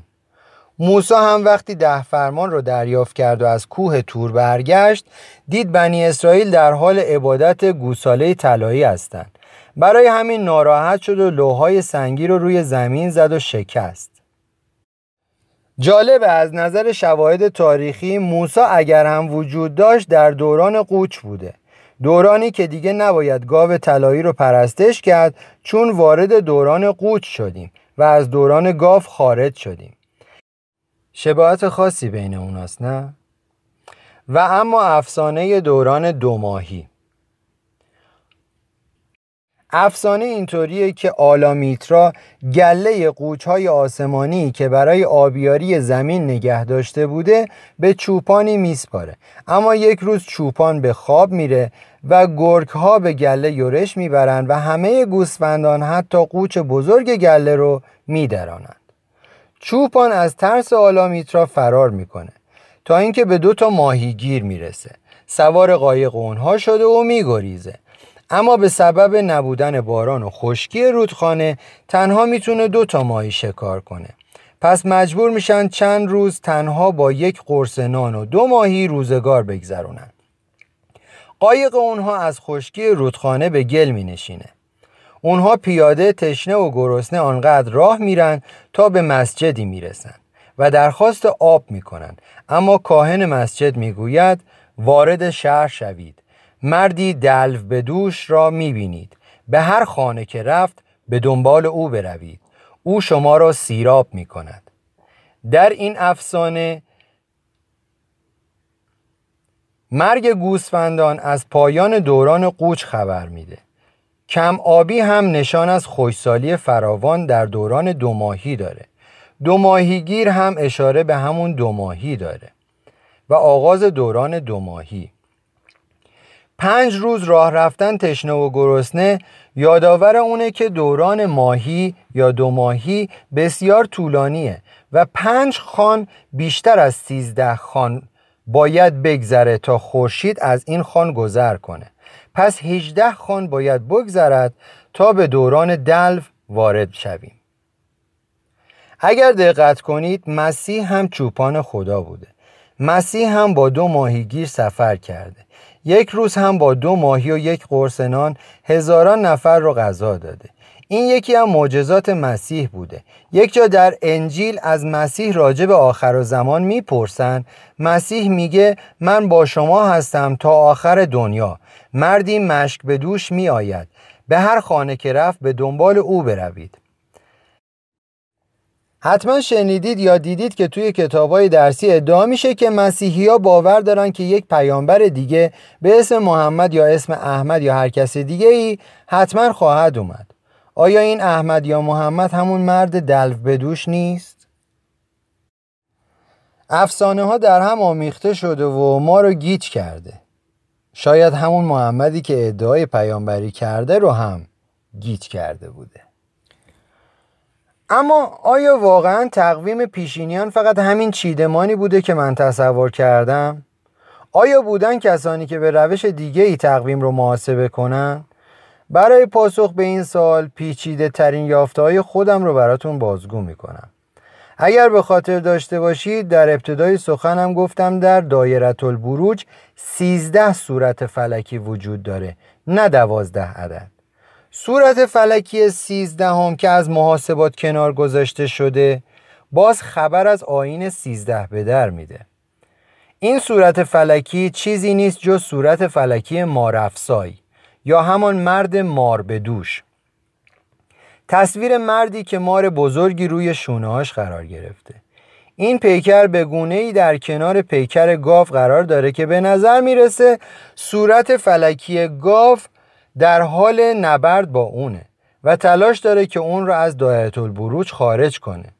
شاید به همین سبب پیشینیان برای محاسبات خود تصمیم گرفتن که اون رو از دایره البروج خارج کنن یا سیزده بدر انجام بدن.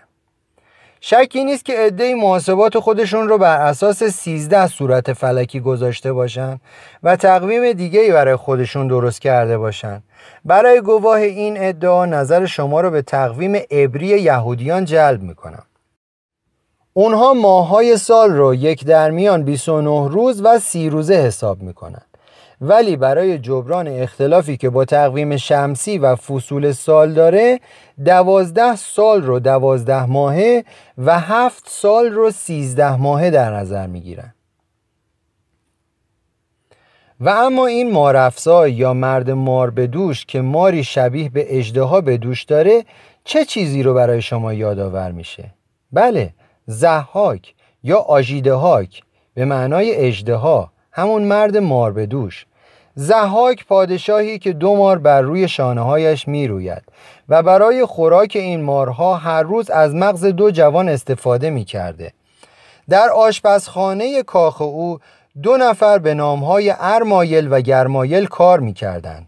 آنها چنین تصمیم می‌گیرند که هر روز به جای مغز یکی از جوانها مغز یک گوسفند را برای غذای مارها استفاده کنند و روزی یک نفر را از مرگ رهایی بخشند در نهایت روزی کاوه که پسران خود را به همین سبب از دست داده بود بر علیه زحاک قیام کرده و با کمک مردمانی که به کمک ارمایل و گرمایل از مرگ رهایی یافته بودند زحاک را کشته از کاخ بیرون می کند.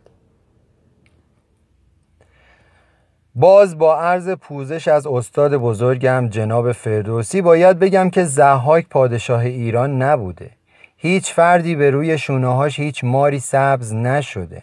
آجیده هاکی که اون ازش نام برده به معنای اجده هاست که نام دیگر همین صورت فلکی مارفسای هست. اشاره به خوردن مغز جوانها توسط مار نشان از این داره که این صورت فلکی اضافی در دایره البروج جوانان را در محاسبه روزهای سال به اشتباه خواهد انداخت. نجات یافتن روزی یک جوان توسط ارمایل و گرمایل اشاره به شمارش صحیح روزهای سال دارد. جالب اینجاست ارمایل و گرمایل در واقع سرمایل و گرمایل بودند. اشاره به روزهای سرد و گرم سال یا فصل زمستان و تابستان داره. شاید یک زمان ایلهایی هم به این اسم وجود داشتند. اشاره به فصل سرد و گرم سال شمارش درست روزها و تشخیص صحیح فصلها رو گوش زد می‌کنه. کاوه چیزی نیست جز همون گاو صورت فلکی گاو. آره کاوه همون گاوه که در دایره الوروج دوم اجده رو گاز گرفته و تلاش به بیرون راندن اون داره. و همکاری جوانهای نجات یافته با کاوه برای کشتن زحاک نشان از اون داره که تا زحاک از دایره البروج بیرون نره روزهای سال رو به درستی نمیشه شمارش کرد. پیشنهاد می‌کنم تاریخچه تخیلی و اشتباهی که برای سیزده به در تاریخدانها از خودشون ساختن رو مطالعه کنید. داستانی خیالی از مردخای و ایستر و چیزهای دیگه که باور یهودیان هم هست. آنقدر مزهک بود که صلاح ندیدم به طور کامل اون رو نقل قول کنم. فقط به این سبب بهش اشاره کردم که یادآوری کنم امروزه فقط همین یهودیان هستند که تقویم سیزده ماهه استفاده می‌کنند و دیگر اقوام همگی زحاک رو از دایره البروج بیرون کردند و گواهی دیگر بر تفسیر من در خصوص سیزده بدره. راستی شما چه زمانی سیزده تا از باورهای اشتباه خودتون رو از سر به در خواهید کرد؟ روشن شوید و روشن بمانید.